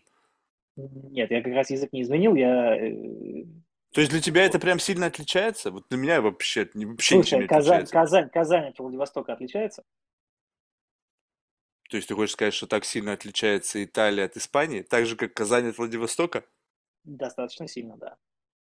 Слушай, ну у тебя, да, все верно. Подожди, я не учел то, что ты все-таки уже, у тебя немножечко профдеформация. То есть ты смотришь на аспекты. Я смотрю, то, на что смотрю я и с чем я сравниваю, оно наверняка э, ну, настолько примитивно и как бы не, не- вообще не должно учитываться в сравнении, а как бы если смотреть на Давай. какие-то а, культурные особенности, там, давай, не давай, знаю, давай. еще Ты что-то. поезжаешь, поезжаешь в Амстердам, да? Мгм. Вот. Значит, п- просто представь себе, что, ну, визуальная картинка Амстердама, ну, там, не центр вот этого, где все курят и клубы дым Ну я поднимаются, там, я за пределы Вот, этого и- места не выхожу, мне, мне этого Вот. достаточно. а, а визу- визуальная картинка Амстердама в целом не сильно будет отличаться от картинки Рима. Опять же, если там не смотреть места около Колизея, где это Колизей видно там и так далее. Вот. Э, Ну, там, плюс-минус. Но ты приходишь на рынок Амстердама, там висит картина. Значит, на ней нарисован торговый прилавок, значит, картошка и там что-то еще, значит. И к этой картине есть подпись, что эта картина изображает там сцену торговли такую-то, на ней изображены купцы такие-то, такие-то, и 1872 килограмма картошки. Вот. И ты понимаешь в этот момент, что ты попал ну, в место, где люди мыслят совершенно другими инженерными категориями, потому что ну, в Италии никому в голову не пойдет подписать, сколько килограмм картошки. Более того, каким-то образом уже это вычислить надо по картине. Ну, вот. Вот, ну, вот в этом месте ты понимаешь, что все, ты попал в абсолютно другой mindset полностью. Вот. А третий слой, я тебе не рассказал ответа на твой вопрос про все вот эти мелкие истории, они формируют насмотренность. Это дофига важное качество для очень многих профессий. Я же когда-то начинал как копирайтер, для копирайтера это вообще самое важное качество. Потом я был маркетологом, там, ну, тоже до хрена важно. Ну, как, в МСГ, типа, мы занимались маркетингом. Вот. Потом выяснилось, что это по большей части пиар, ладно. Вот, там, 50 на 50, то есть там. Вот. Сейчас я занимаюсь, соответственно, путешествиями. Тебе очень важно быть насмотренным, потому что это тебе позволяет принимать решения намного качественнее, чем если ты не насмотрен. То есть путешествовать и собирать вот эти истории стоит просто ради того, чтобы получать вот этот спектр опыта. Чтобы у тебя мышление было... Знаешь, важны не сами истории, не то, что с тобой произошло, а чтобы с тобой происходили разные вещи. И в этот момент ты понимаешь, что к одним и тем же вещам можно совершенно разные решения придумать. Вот. И поняв, как бы вообще, что бывает в этом мире, ты эти решения придумаешь совершенно по-разному.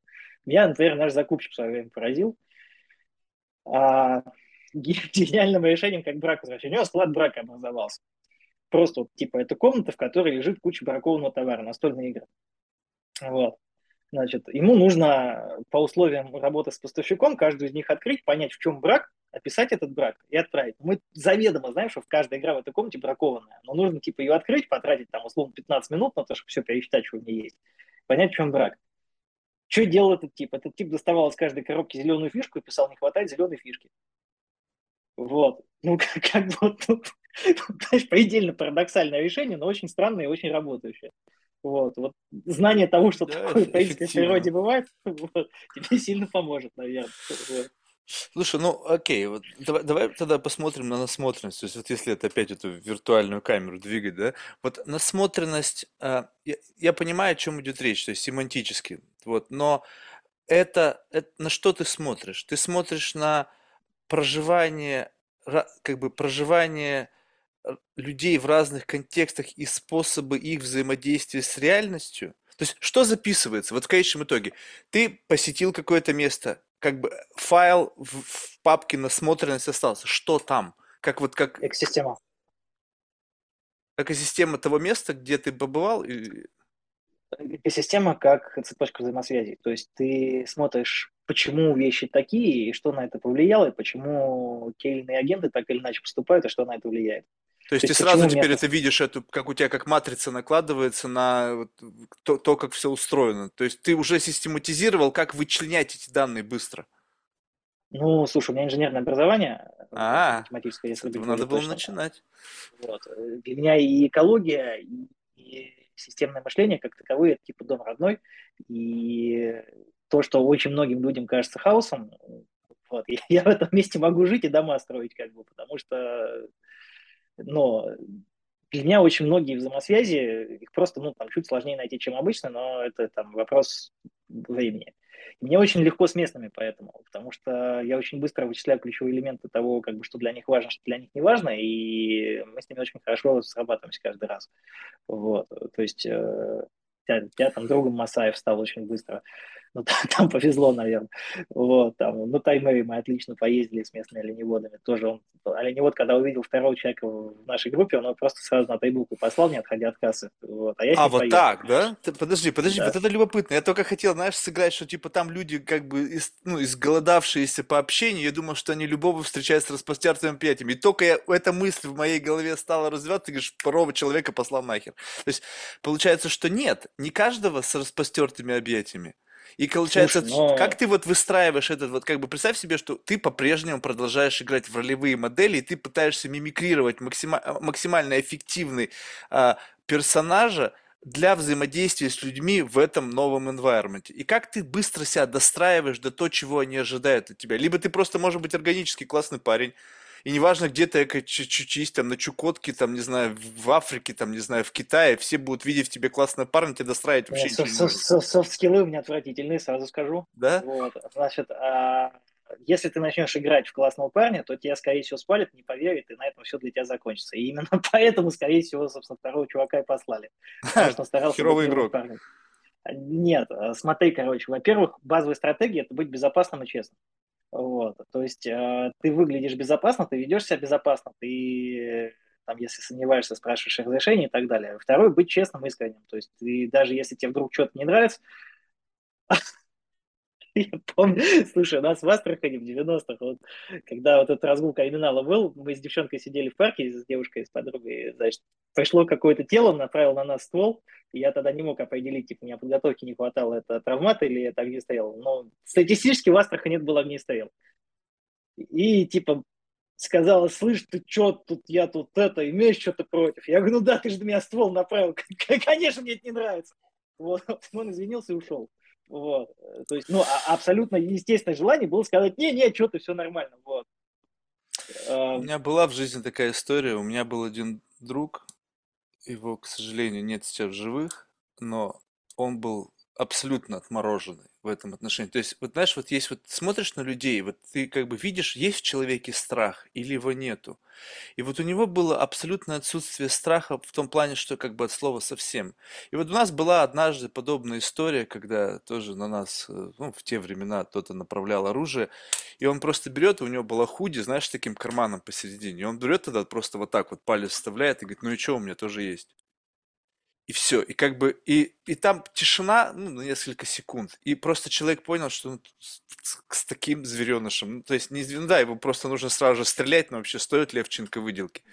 И вот это вот тоже специфическая черта, как бы отсутствие вот этого какого-то, знаешь, такого, не то чтобы чувство самосохранения, оно есть, но оно как Тебе бы... должно а, быть пофиг на результат, по сути. Не-не, оно, вот это, представь себе, как бы есть это отсутствие чувства сох- самосохранения, это когда, знаешь, ну ты просто безумен. А тут это и есть твое чувство самосохранения, быть бесстрашным, чем твой, как бы, А, быть ну ты, больше альфой, чем вот та альфа, которая думает, что она альфа. ты Ну, то есть, как с математической точки зрения сейчас описываешь политику Северной Кореи, если что. Есть э, в, в теории игр есть такое решение, когда ты играешь абсолютно непредсказуемого безумца. Но можно по-разному это описывать, но типа это называется там стратегия сумасшедшего. Вот. И это вот оно и есть. Вот э, пример с твоим другом и политики Северной Кореи в отношении ядерного оружия, они имеют много общего в этом плане. Вот, то есть, э, ну, а история про то, что тебе важно, ну, тебе должно быть пофиг на результат, по большому счету. Если ты сильно заморачиваешься на результат, ты вот как с тем тигром в примере начинаешь сводиться к наиболее безопасной стратегии, которая не факт, что эффективная.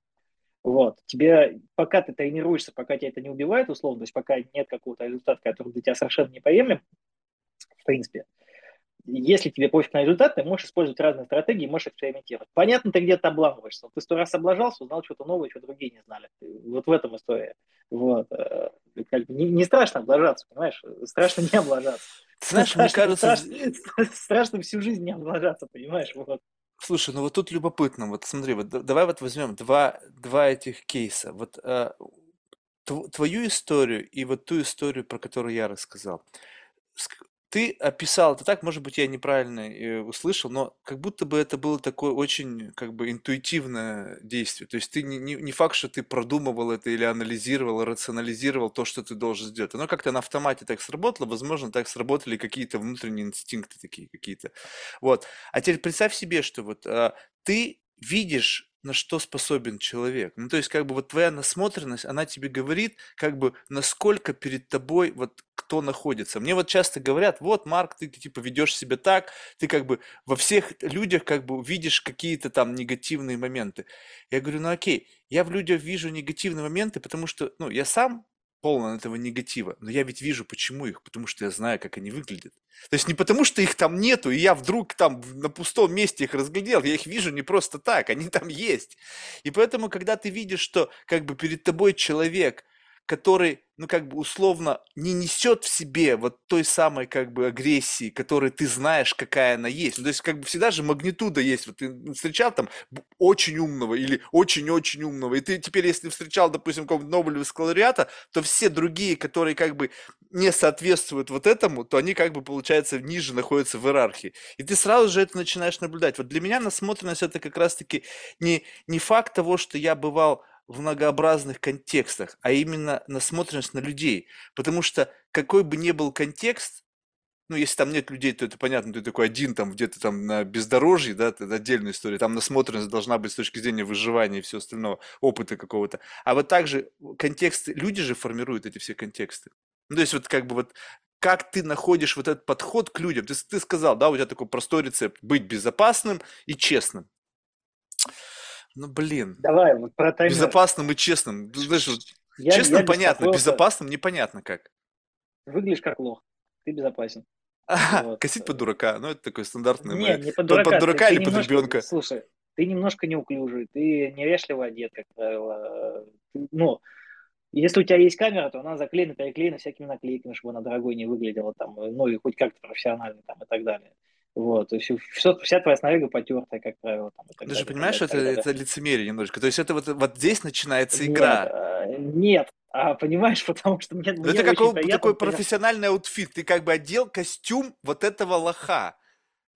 Ты же сам таким не являешься, ты как бы начинаешь играть. И как только ты начинаешь играть с этими людьми, Нет, они бедные, э, тебя воспринимают. Нет, и да, ори- смотри, я понял, о чем ты. А, наверное, мне бы было некомфортно, если бы это было игрой, но мне действительно приятно носить такую одежду, приятно ходить с так- такой снарягой, для меня это большой отдых. Вот. И мне действительно быть, приятно быть безопасным. Ты же, слушай, ты же все равно играешь постоянно кого-то. Ты вот в лифт заходишь, ты играешь доброго соседа, например, потому что там Я, я сейчас играю. Кто? Я играю в Марка, Да, ведущего да, да, подкаста. вот.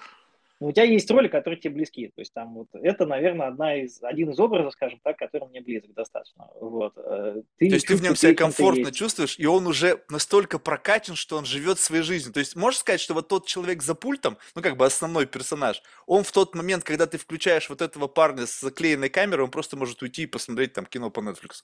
И нейронка сама сказал, его... что это не основной персонаж? Основной... Может, я здесь играю.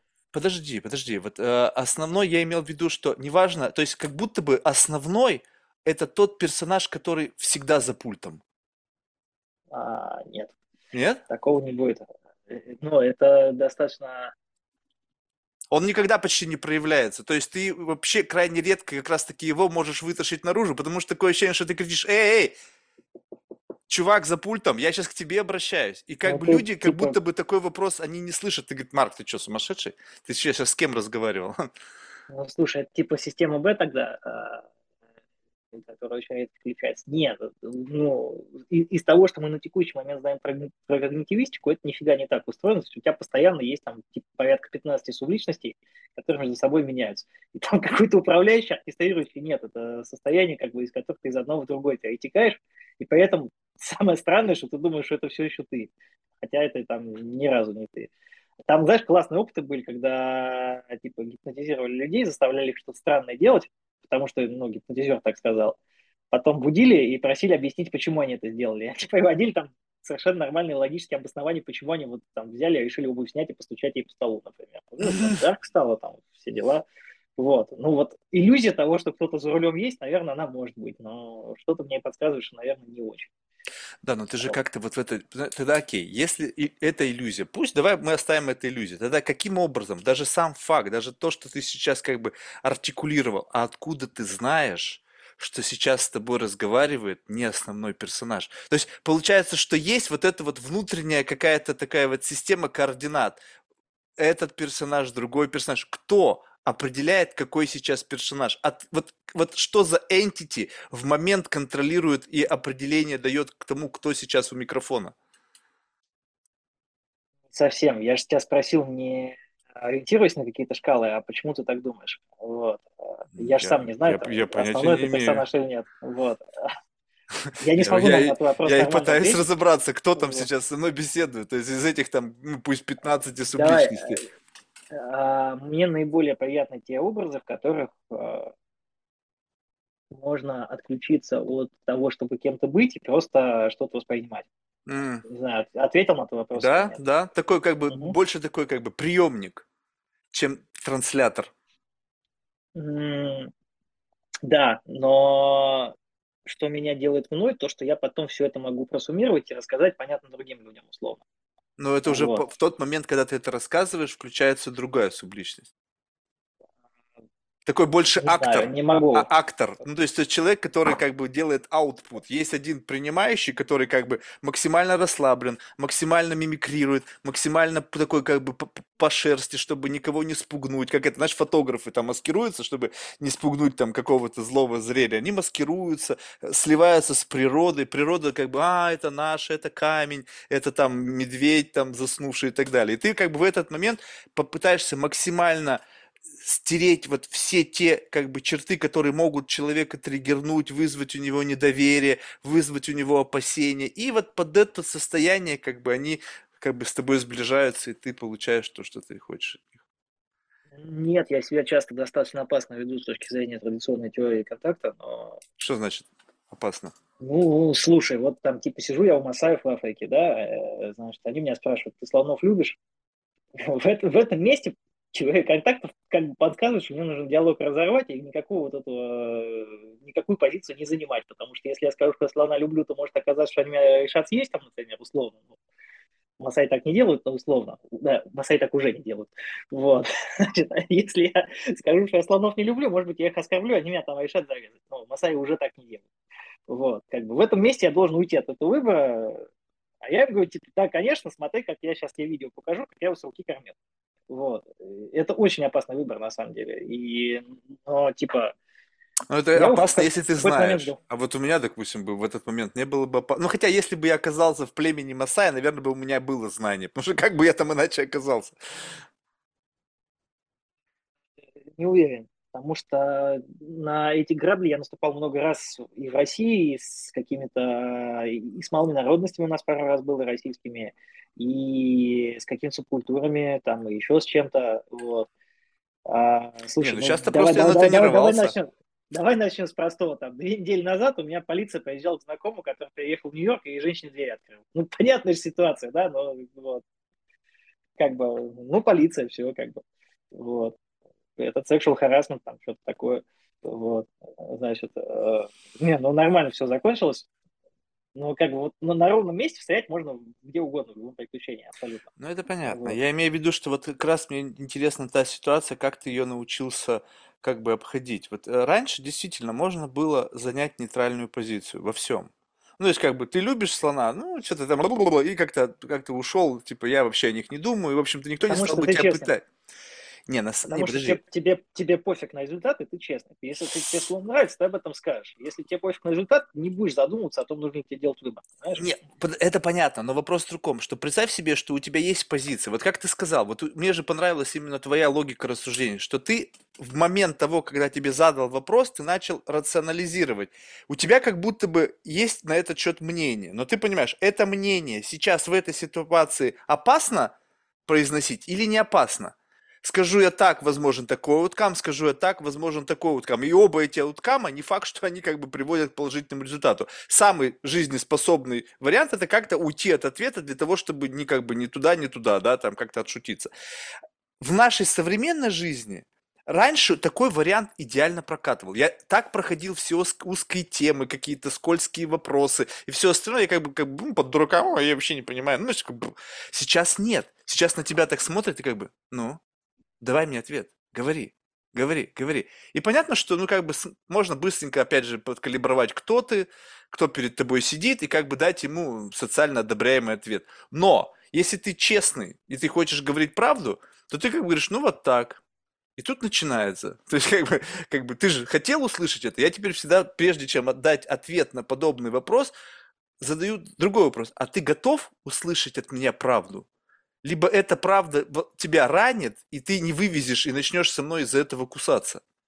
И тут как бы люди начинают задумываться, ну, хотят ли они действительно правду слышать-то. Как бы, не знаю, с Масаем можно было бы такую игру провернуть или нет? Вообще, насколько хватает языкового запаса, чтобы с ним хотя Не бы... вот хватило так- бы. Не хватило бы. Ну вот бы. Слушай, знаешь, что самое болезненное в науке? М. Ты каждый день сталкиваешься с тем, что ты был неправ, что ты умственно неполноценный, потому что не смог что-то. Потому что любой вся моя эксперимент жизнь. приводит тебя к тому, что э, ну, э, результат этого эксперимента там, ну, условно, 1 к 100, 1 к 1000 оказывается как, как ты предсказывал. Все остальное время ты получаешь информацию о том, что ты был неправ. В бизнесе такая же фигня абсолютно. То есть э, в IT такая же фигня абсолютно. Вот. В IT, когда тебя критикуют, тебе помочь хотят. Это там, наверное, самая большая попытка помощи из всех. То есть люди, которые общаются с айтишниками, думают, а что каждый раз типа нас критикуют, нас ошибки ищут. Потому что к тебе хорошо относятся, чувак. Потому что тебе помочь хотят. В бизнесе также ты можешь показать на какой-то косяк невероятной силы. Там, типа, владелец точки может считать, что его лично критикуют, а владелец бизнеса будет знать, что ты ему это сказал, ему, типа, миллион сэкономил, условно. Потому что он этого не видел, он это исправит, и дальше сильно лучше будет. Вопрос в том, как ты к этому относишься. То есть, если ты... Ну, это больно, понимаешь? Это чертовски больно. Тебе приходит и говорит, ты дебил. Вот, живи с этим. Вот. А объективно ты дебил в этом месте, понимаешь, что ты этого не видел там. Хорошо, если ты можешь это исправить, а если у тебя все так собрано, что ты это исправить не можешь, и это исправлять годами нужно, ну, а ты дебил, понимаешь, вот, это, это неприятно. В этот Вот. момент главное слушать, не оскорбление слышать, а почему оно вдруг возникло. И вот этот сам, мне кажется, проблема, которую не все люди могут преодолеть, потому что каскад эмоций, как защита, агрессия, там, обида, оно возникает вперед, прежде чем рационализация того, почему ты получил такой вброс. И вот это, мне кажется, для многих ты как раз надо то, с чего надо начинать в мире. Как бы вот, когда ты слышишь критику в свой адрес. Слушай, когда тебе это близкий человек говорит, это эмоции, скорее всего, пересилят, потому что, ну, да, я тебе по-другому расскажу. У нас чатик был, где были проблемы с пассивной агрессией. Мгм. Вот. То есть, ну, люди, типа, чувствовали себя очень недовольно. Мы увидели где-то скриншот, что, типа, можно после каждой фразы в конце добавлять, я не знаю, можно у тебя в эфире материться или нет, Можно, можно но там все. слово, которое нам... Я не уверен, что мне хочется, да? Так, но там слово, которое, мать, матерное слово, которое начинается на 3 и 14. Вот. Значит, э, Ну, короче, нехороший человек, авидиста. Мгм. Вот. Только матом. Очень обидно. Мы, собственно, решили, а что бы нам не попробовать и не добавлять после каждого слова вот это вот. Потому что типа, тогда пассивная агрессия перерастет в активную агрессию, а с активной агрессией у нас никогда проблем не было, собственно. Вот. И мы попробовали, что самое смешное. И ты знаешь, оно до сих пор работает, потому что ты прекрасно знаешь, что, что бы тебе в этом чатике не сказали, вот, это вот, ну, во-первых, по отношению к тебе абсолютно искренне, вот. Во-вторых, нет, это я потом уже узнал, пообщался с психологами, узнал замечательную историю, что чем меньше, чем более строгие правила относительно агрессии, чем, чем ниже уровень агрессии в сообществе, тем, как правило, выше уровень агрессии в сообществе. То есть ее становится трудно сдерживать. То есть у тебя, как, если ты вводишь, например, в сообществе, в чатике там или еще где-то в сообществе правила относительно того, что нельзя оскорблять соседей, а, ну, вообще там нельзя чего-то там. Пример это там, ну, например, какие-нибудь субкультурные чаты, где прям очень строгое отношение к формам слов, к проявлению пассивной агрессии и так далее то у тебя все сообщество начинает каждую твою фразу заранее воспринимать как агрессивную. То есть искать в ней сначала признаки агрессии нападения, вот этой там пассивной агрессии, а потом уже воспринимать ее по конструктиву.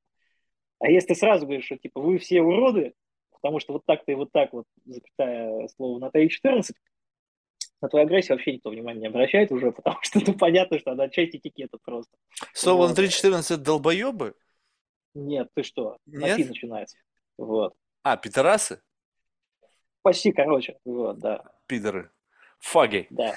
Все понятно. Ну, какая-то странная форма. Не, не несет. Ну, Почему? Слушай, так... Почему-то именно решили... вот это слово, это странно. То есть вот, кстати, вот я вот Потому честно что скажу... Потому было, понимаешь? Не, я понял, но вот... Очень обидным. Очень обидным. И я не понимаю, как, то есть как оно ассоциировано с агрессией. А, слушай, нам надо было симулировать, как школота обзывается. Вот они обзываются так, и я мамку твою поимею. Вот, это вот прекрасно.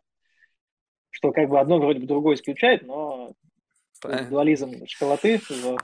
Слушай, ну вот ты знаешь, я, я рос в очень в мускулинной среде. Ну, то есть спортивная среда, там всякая криминальная тусовка. Там э, были очень четкие нормы. Ну, ты понимаешь, что можно говорить, что нельзя, как можно оскорблять, как нельзя. Слово за слово можно было потерять зуб, или жизнь, в зависимости от того, в каком контексте и с кем ты разговариваешь. Поэтому у меня по-прежнему вот эти вот как бы рудименты прошлой жизни не в голове живут. Хотя теперь как бы можно условно все, и как бы как будто бы выродились те люди, которые так остро реагировали на слова. Но, я, тебе, знаешь... я тебе могу подсказать пару замечательных племен, вот, и пару замечательных слов, ты ими поздороваешься, и потом оттуда не вернешься. Вот, не, вот ну я, я, не, я, я не отрицаю, что мир настолько многообразен, что да. Я, знаешь, я просто для себя вот что отметил, что, ты знаешь, вот мы всегда думали, что вот такая вот мускулинная какой-то, знаешь, агрессия, какой-то мат, какие-то оскорбления, это самая высшая форма вот какого-то ну, инсульта, как это, оскорбления, да, то есть какого-то унижения и так далее.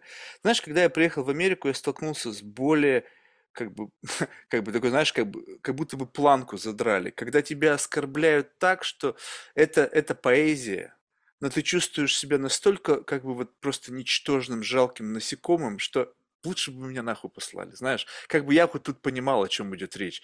А тут просто, когда вот, ну, и настолько люди в развитых сообществах, в развитых с точки зрения, я имею в виду не какого-то там классического образования, а именно там, где вот они на таком уровне играют, где как бы ты, если не понимаешь, о чем идет речь, они вот какой-то светский раут, и там же нельзя как бы ну, послать куда-то. И вот они используют, а если это годы, насмотренности и так далее, и они настолько в этом как бы на, на, поднаторели, что их оскорбления, как бы вот эти подъебы там или еще что-то, они настолько изящны, но они бьют прямо вот как бы не в бровь, а в глаз.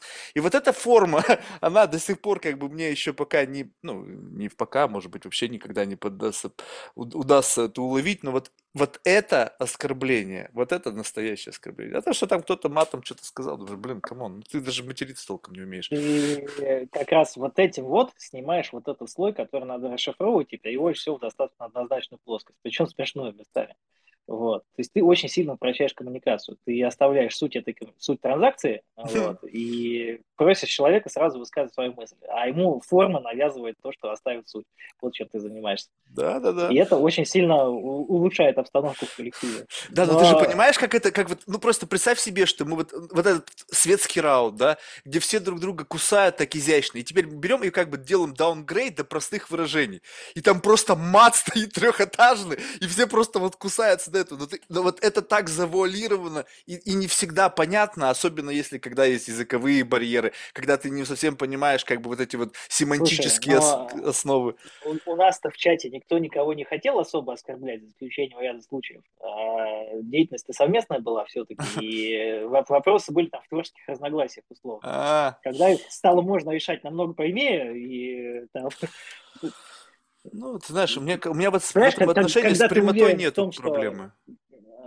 Э, это плохо для отцов скиллов, например, потому что если ты практически на любом творческом проекте скажешь э, творческому человеку, что он сделал говно, скорее всего, твои отношения с этим человеком закончатся. Вот. Если у него нет научного мышления или еще что-то. А если Слушай, ему скажешь, ну... что, чувак, вроде хорошо, но мне не совсем понятно, вот под эту аудиторию точно зайдет. А скажи, пожалуйста, ты думал, что вот это вот, вот такие вот эксперименты пойдет, а нам потом надо будет это как-то Подожди, но ты Можно же вот только что же как бы мы с тобой пришли к одному выводу, что в принципе, если тот креативный чувак не идиот, то ты сказал просто более замысловато и витивато, что его работа говно. Вопрос в том, как бы Смотри, тебе надо сначала пережить первую бурю эмоций, когда ты понимаешь, что что-то говно. Она может быть связана и с непониманием, и с недирективностью. Непонимание твоей позиции, оно часто типа ты делал... Слушай, у меня был конфликт с дизайнером, опять же, в Мосигре по поводу упаковки игр. Значит, мне нужно было, чтобы на игре четко было заметно одну надпись, условно там важную для товара, а дизайнер, наоборот, хотел заныкать. И дизайнер приносит, где эту надпись вообще не видно, там, на, найди, попробуй. Я говорю, То есть ты ему до этого четко обозначил, что это должно быть как бы прямо Нет, очевидно? Я, я, я, я не обозначил, понимаешь? А, ну, вот может быть, тогда это твоя ошибка. Э, естественно, вот. Значит, он говорит, слушай, я, говорит, сделал супер красиво, сделал ладно, супер красиво, вообще потрясающе, и гордится дико, как она это сделала. А я вижу, что это брать нельзя в работу, в принципе, потому что это говно, в принципе, ну, не, не подходит, оно даже по закону не пройдет, потому что там это самое, есть минимальный размер на эту надпись, условно. Что вот, там выходные данные, в которых там типа детям до трех лет есть нельзя. Ну, вдохнуть могут, мелкие детали. Она их тоже сныкала. Я говорю, слушай, а что так мелко? Она говорит, это так классно, я придумал, как их заныкать. Вот так. Мне пришлось объяснять после этого, что есть минимальный размер вот на эти по закону, что вот эта часть, где там есть описание товара, мне нужна крупная, потому что вот так и вот так человек выбирает продукцию, вот, потому что там ему не, не только название нужно, а еще и понять, что это вообще, собственно. Uh-huh. И вот только когда мы уравняли картину мира, только тогда стали появляться нормальные упаковки, которые нужны. Потому что до этого, условно, дизайнер расходил с соображений эстетики, а я из соображений продажи. И нужно как-то эти два мира было помирить, понимаешь? Вот. Слушай, ну, и... ну то, что ты описываешь, это, по-моему, законом четко урегулированные того, не, на, не, размеры, не, надпись, формары. Надпись, не, не, надпись, одна из надписей это типа, что за условно жанр игры. Ну, то есть, по сути, была... вы поставили херовую как бы задачу дизайнеру. То есть вы не обозначили ему четко техническое задание, в котором... любая, любая, любая твоя задача будет херовой. Либо ты расскажешь, как делать, либо ты полагаешься на экспертизу человека. Другое дело, что тебе еще надо сформулировать, как ты это будешь принимать. И вот в этом месте, естественно, может вылезти вещь, которая ты до этого даже не думал о ней со своей позиции. Ну, слушай, это абсолютно нормальный процесс, ну, благодаря этому там agile появился, например. Понятно. Вот. Слушай, вот тогда так, вот я чувствую, что ты человек, который как бы прошел вот эту там школу, там, когда можно что-то говорить, нельзя, и как-то вот здесь вот, ну, опять же, насмотренностью, у тебя появилась какая-то мышца, которая позволяет тебе как-то вот э, говорить человеку ну, не то чтобы как бы, ну, как будто бы еще несколько слоев сверху накручивать для того, чтобы как бы такой плавный переход был к сути. И вот у меня буквально недавно была, значит, буквально пару дней назад э, беседа с одной замечательной девушкой, и как бы, э, когда я читал в ее биографической справке, она пишет, что она там исполнительница песен и там автор, ну и так далее. И как бы, ну и понятно, что там наверняка предлагалась ссылка, но я, конечно же, посмотрел.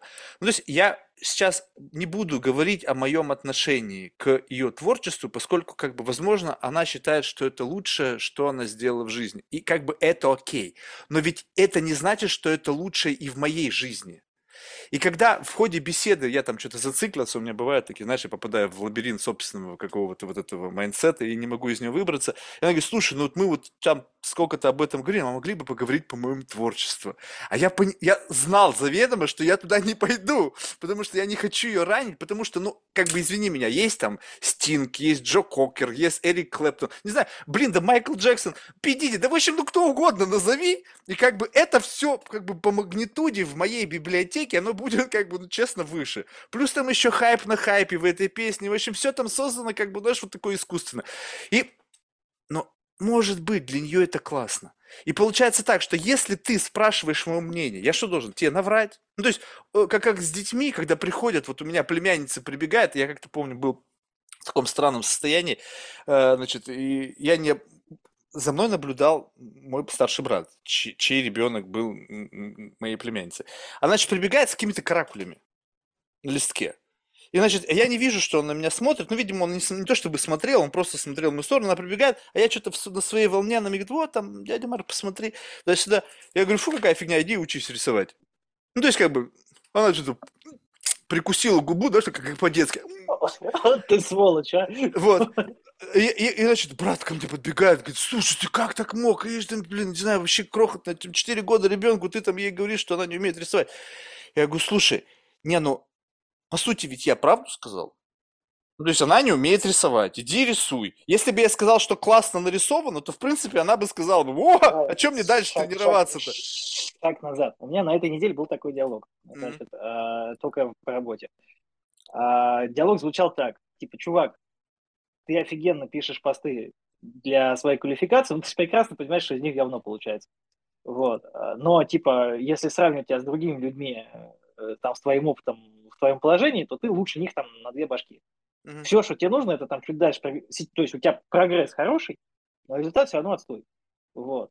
И как бы, знаешь, вот это для меня компромисс между тем, что я донес позицию достаточно объективно, и тем, что я, типа, пытался выразить ее. Слушай, если бы я второй раз подумал над этим диалогом, я бы, наверное, по-другому сформулировал. Слава тебе, что надеюсь, что он меня понял, надеюсь, что он не обиделся. Вот, потому что на самом деле это был комплимент, по большому счету. Вот такой вот херовый комплимент это был. Вот.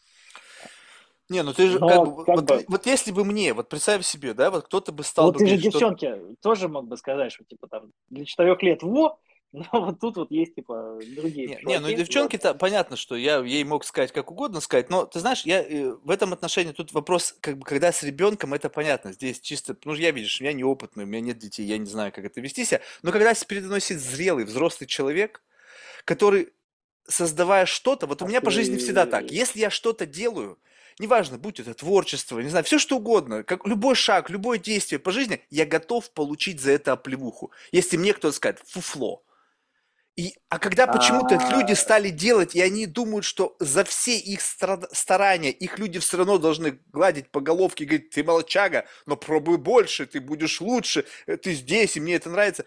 Блин, ну кому? Ну вот у меня нету вот такого лицемерия. Мне никто никогда не говорил. Мне отец говорил, долбоеб, блин, что ты не можешь нормально сделать.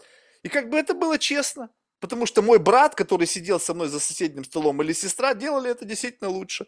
И я смотрел, говорю, да, действительно. Меня когда-то учил Лапин, э, человек, который изобрел фактически всю аналитику изображений. Mm-hmm. То есть это, чтобы ты понимал, он в 50-е годы, а знаешь, что такое трекинг? Когда вот за движением ну, да, глаз да, пользователя да. следят. Mm-hmm. А он в 50-е годы людям зеркала зрачок наклеивал, и по зайчикам этих зеркал тот же самый трекинг строил по картинам. Mm-hmm. Вот, чтобы ты понимал просто уровень как бы что это за товарищ. Вот он занимался, в частности, тем, что он воспитывал художественных редакторов и фотографов. И вот он говорит, фотограф – это как кактус. Если ты его много польешь, ему хана, если ты его мало польешь, он тоже сдохнет. Соответственно, его надо хвалить там с промежутками, ну, типа, ругаешь, ругаешь, хвалишь. Он в основном ругал. И это самый жесткий преподаватель, который у меня когда-либо был за всю мою жизнь. Вот, то есть ты просто себя у него чувствуешь говном. То есть ты объективно понимаешь, что знаешь, самое большое облегчение через месяц у меня случилось в том месте, где я понял, что я в принципе могу это понять.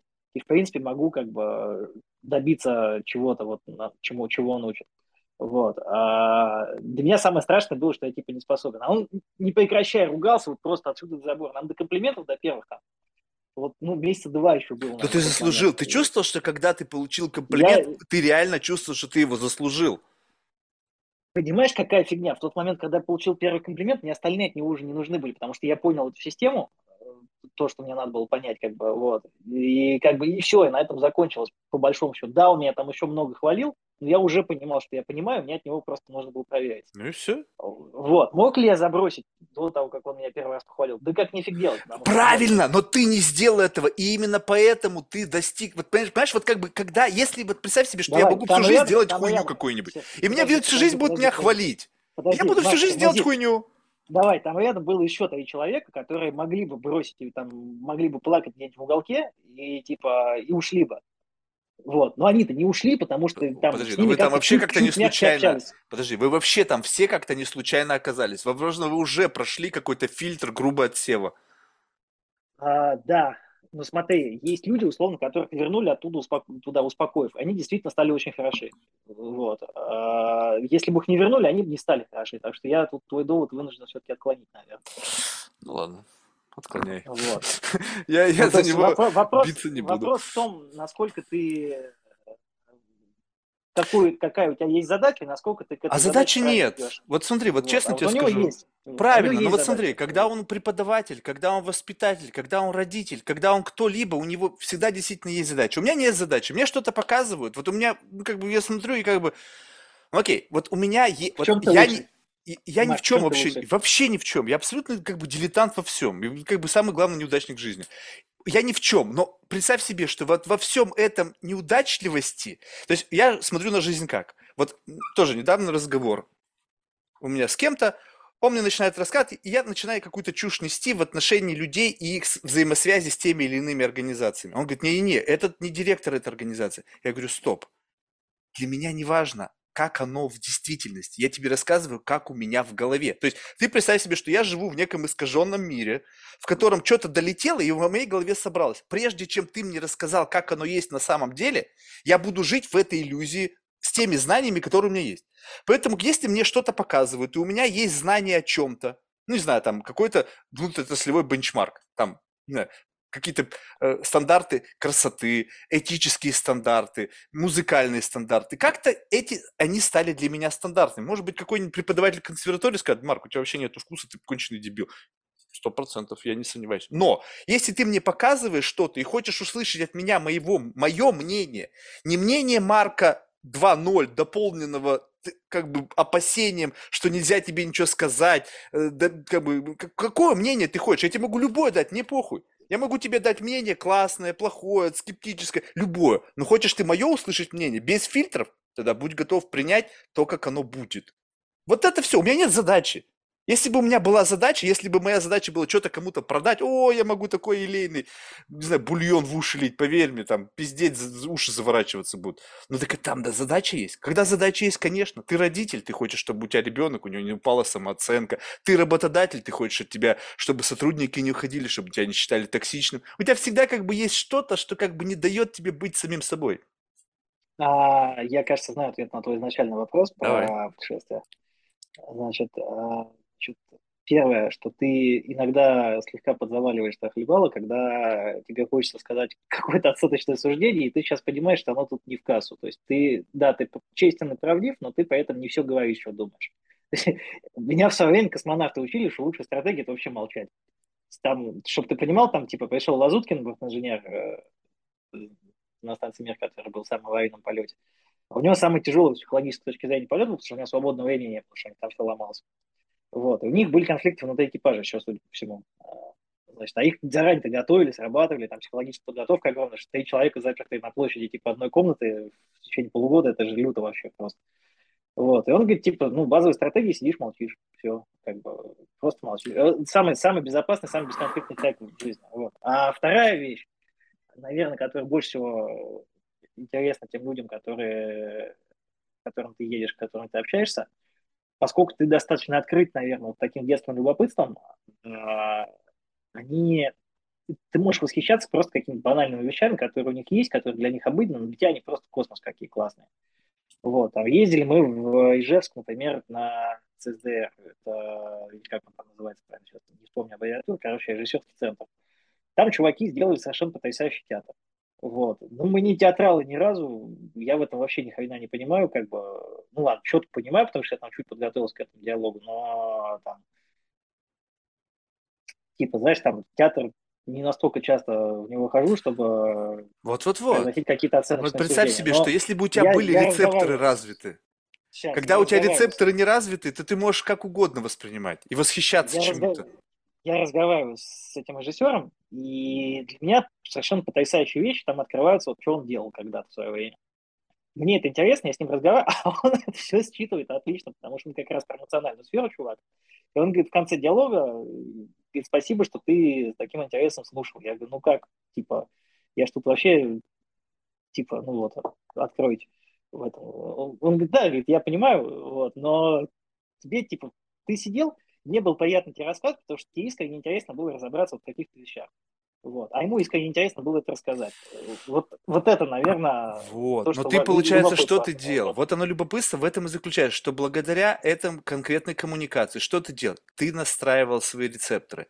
Ты абсолютно, как бы, как ты приходишь в абсолютно новую сферу. Ну, допустим, я постоянно туда попадаю, в новую какая-то сфера. У тебя абсолютно отсутствует система координат внутри вот этого какой-то специфики. То есть ты не знаешь, что хорошо, что плохо. Ты не знаешь, как это щупать. Ты не знаешь вообще, где вот эти какие-то критерии, на которые нужно смотреть, чтобы хоть сколько-то делать какую-то оценку. Я просто помню, когда э, еще в начале своей какой-то там профессиональной карьеры мы э, работали с э, продавцами искусства, и я впервые, грубо говоря, вот столкнулся вот с современным искусством, там, не знаю, полок, там вот это все, и как бы когда я видел ценник и видел произведение, у меня в голове как бы, ну, такой как бы разрыв шаблона, я не понимал, то есть как, и тут вот эта вот быдловатая, может, включиться натура невежественное шоу, какая-то херня, мазня и все остальное.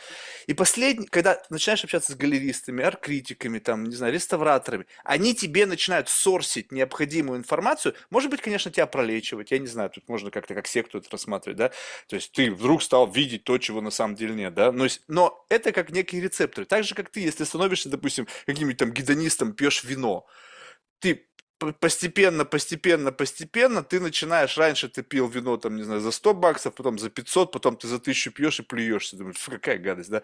Раньше бы тебе, какая, какая разница, вон, какой-то портвейн, там, не знаю, в пятерочке, вино и вино, кто-то пить это не может. И вот это постепенно, постепенно ты расширяешь какие-то свои вот эти вот щупальцы реальности благодаря других людей. Но представь себе, что ты рос бы в, в, э, в семье театралов, каких-нибудь, знаешь, из там какой-нибудь очень хорошей театральной школы. Папа там, не знаю, режиссер, мама актриса, академическая среда, все постоянно актеры, вы там, ва- ты ребенок, в этом растешь. И потом ты оказываешься на каком-то театре, вот такого плана. И у тебя стопудово есть свое мнение на этот счет. И ты как бы такой, «М, и вот в этот самый момент всегда возникает как бы, вот что сказать-то? Когда у тебя нет мнения, понятно, что ты можешь сказать? Тебе сейчас дай, вот, допустим, посади нас в какую-нибудь дегустацию каких-нибудь там французских вин. Да что мы с тобой, как ну, два мудака сидим, м, будем под- подыгрывать им, что-то там полоскать, плевать в какую-то урну. Что мы там будем понимать? Да ни хрена. Но мы, занимаясь этим 10 лет, уже совершенно иное будем иметь и механику, и смыслы в этом будет, и что мы там делаем, как мы там это перебираем во рту. У нас появится методология. И поэтому, если ты живешь, и ты насмотрен, и у тебя есть вот в бизнесе наверняка, в путешествиях наверняка, много еще в чем, в копирайте и так далее.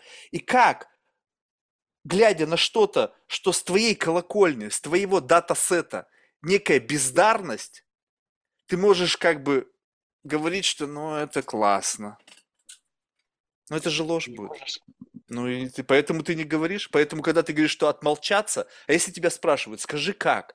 И ты что будешь, в рот воды набрать себе? «М, Не скажу, потому что ты обидишься. Конечно, скажешь. Ну, слушай, Ну. если ты понимаешь, что человек обидчивый, ты его переспросишь, там, а тебе точно надо? А ты понимаешь, что я тебе буду рассказывать со своей позиции. А позиция у меня вот такая, там, ничего краснее редьки я в этой жизни не видел, там, и морковки. Вот. Как бы, ну, там, а, слушай, у меня такие диалоги были. Типа, там, знаешь, тебе Ленина нравится? Это вот прям одна из таких характерных северных штук. Ну, а, а вам вот рыба нравится там? Ну, мы рыбу не очень любим. Я говорю, я в Астрахани вырос, мы там только рыбу едим. А следующая часть диалога, для меня вся рыба сорная вообще, в принципе, кроме красной рыбы, кроме осетра. Потому что вся остальная рыба – это мусор, мы и собак кормим там, условно. Они такие, да, вот так же. Я говорю, ну, вот с вот, для меня сейчас будет, вот даже если я ее пробую сейчас не буду, я вам сразу скажу, что она мне не понравится. Потому что я ее и не ел, и не привык к ней, а для вас она дом родной. Наверное, вкусно. Я вам сейчас татар-чай налью. Хотите, вот этот калмыцкий чай, знаешь, эти палки вот это зеленого чая, который с жиром, ну там сейчас уже масло туда кладут, а раньше курнюк бараний клали. Соль туда сыпят. Это же божественно вкусный напиток. Но его только никто не осилит из моих Кето-кофе сейчас люди вот. пьют. В кофе там бодяжат масло какое-то. Тоже это, это кето-продукт, по сути, то, что они там пьют.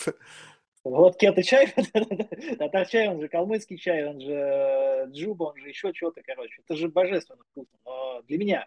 А для тебя это моча будет сухая, вот. Не знаю, я, как бы, я даже не, не думаю, что я бы рискнул это попробовать. Вот, а, кстати, слушай, вот, вот еще интересно, как ты решаешь, ну, скажем так, вот представь себе, мир, он полон разнообразия, то есть, ну, абсолютно полно разнообразия. У тебя, как уже, у тебя, видимо, больше вот энергии, я более ленив, и поэтому ты еще и там. То есть, мне проще посадить кого-то, кто там был, и замучить его там, ну, чуть ли до смерти, да, как бы извлечь из него какой-то очень такой выжимку, ну, какую-то сделать сырую выжимку представления о том, каково это. Вот я говорю, самая такая мощная выжимка, которая мне позволила точно теперь навсегда решить, что я никогда не поеду там ни на Эверест, никуда, и там это мне никогда в жизни не продать.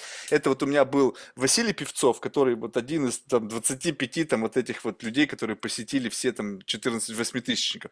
И вот сидит передо мной человек, который там бескислородный еще туда, да еще и не по разу, и рассказывает мне о том, что вот он смотрит там на какую-то гору, и там это сейчас лавина сойдет, и возможно возможно, они не выживут, и он все равно туда идет, я говорю, ну я-то точно не такой. Ну, то есть ты в этот момент понимаешь, да, вот как бы, что это как бы может тебя вот что-то заинтересовать, либо не может.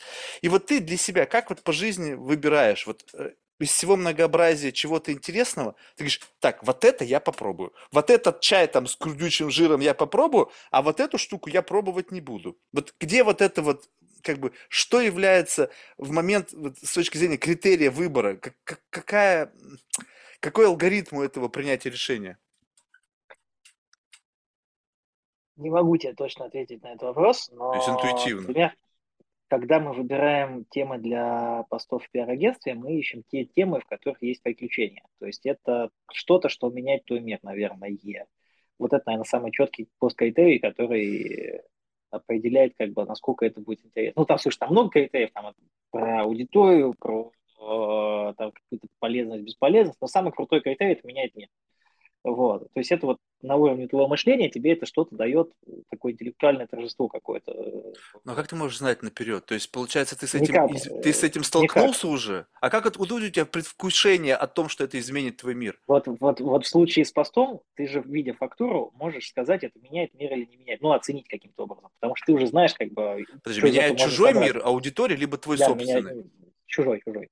Вот. А. Ну, значит, а вот когда это касается непосредственно иммерсивного какого-то ощущения, вот, ну, слушай, а, блин, там, что у нас последнее было такое веселое? Монгол.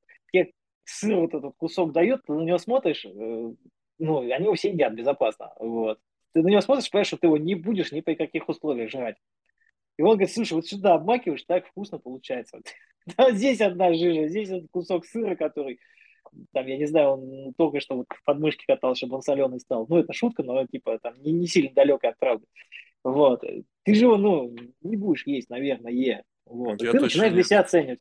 И ты начинаешь для себя оценивать, а есть ли в этом приключение, там, а, а безопасно ли это там, достаточно. Вот. Здесь интересно, речь такой, так себе приключение. Угадал. Двое слегли. Ну, все не удивляюсь. Да, ну, вот в этом отношении, кстати, у меня вот этот, знаешь, такой туристический какой-то вот этот как, гастрономический туризм, он вызывает большое сомнение. Ребята, я честно скажу, что я вот иногда меня... даже в рестораны нормальные прихожу и смотрю, кто там работает, и думаю, что-то нет, мне кажется. Вот я... у меня это тоже очень страшная вещь. Я, например, ну, боюсь ехать к Якутам, потому что у них традиционное приветствие это типа ложка оленей крови, и там еще надо личину ковода есть, которую у него в школе застряли. Ну, то есть, если ты оленью кровь не выпьешь сырую, то тебя просто не поймут э, местные. Вот, вот к таким Слушай, они, мне кажется, вот это, знаешь, это такой садизм. Вот ты знаешь, вот честно скажу, вот, вот помнишь, это, вот fraternity, вот эти все там, знаешь, вот там гарвардские, там ельские, где там просто людей насилуют, по сути, издеваются, и вот то же да. самое, ой, мы тебя не примем, выпей Слушай, ложку, там, плошку крови, давай, съешь там, России, червяка, еще что-то. И они сами даже ржут есть, над тобой. Думают, Слушай, есть лютый вид садизма, называется горячий чай.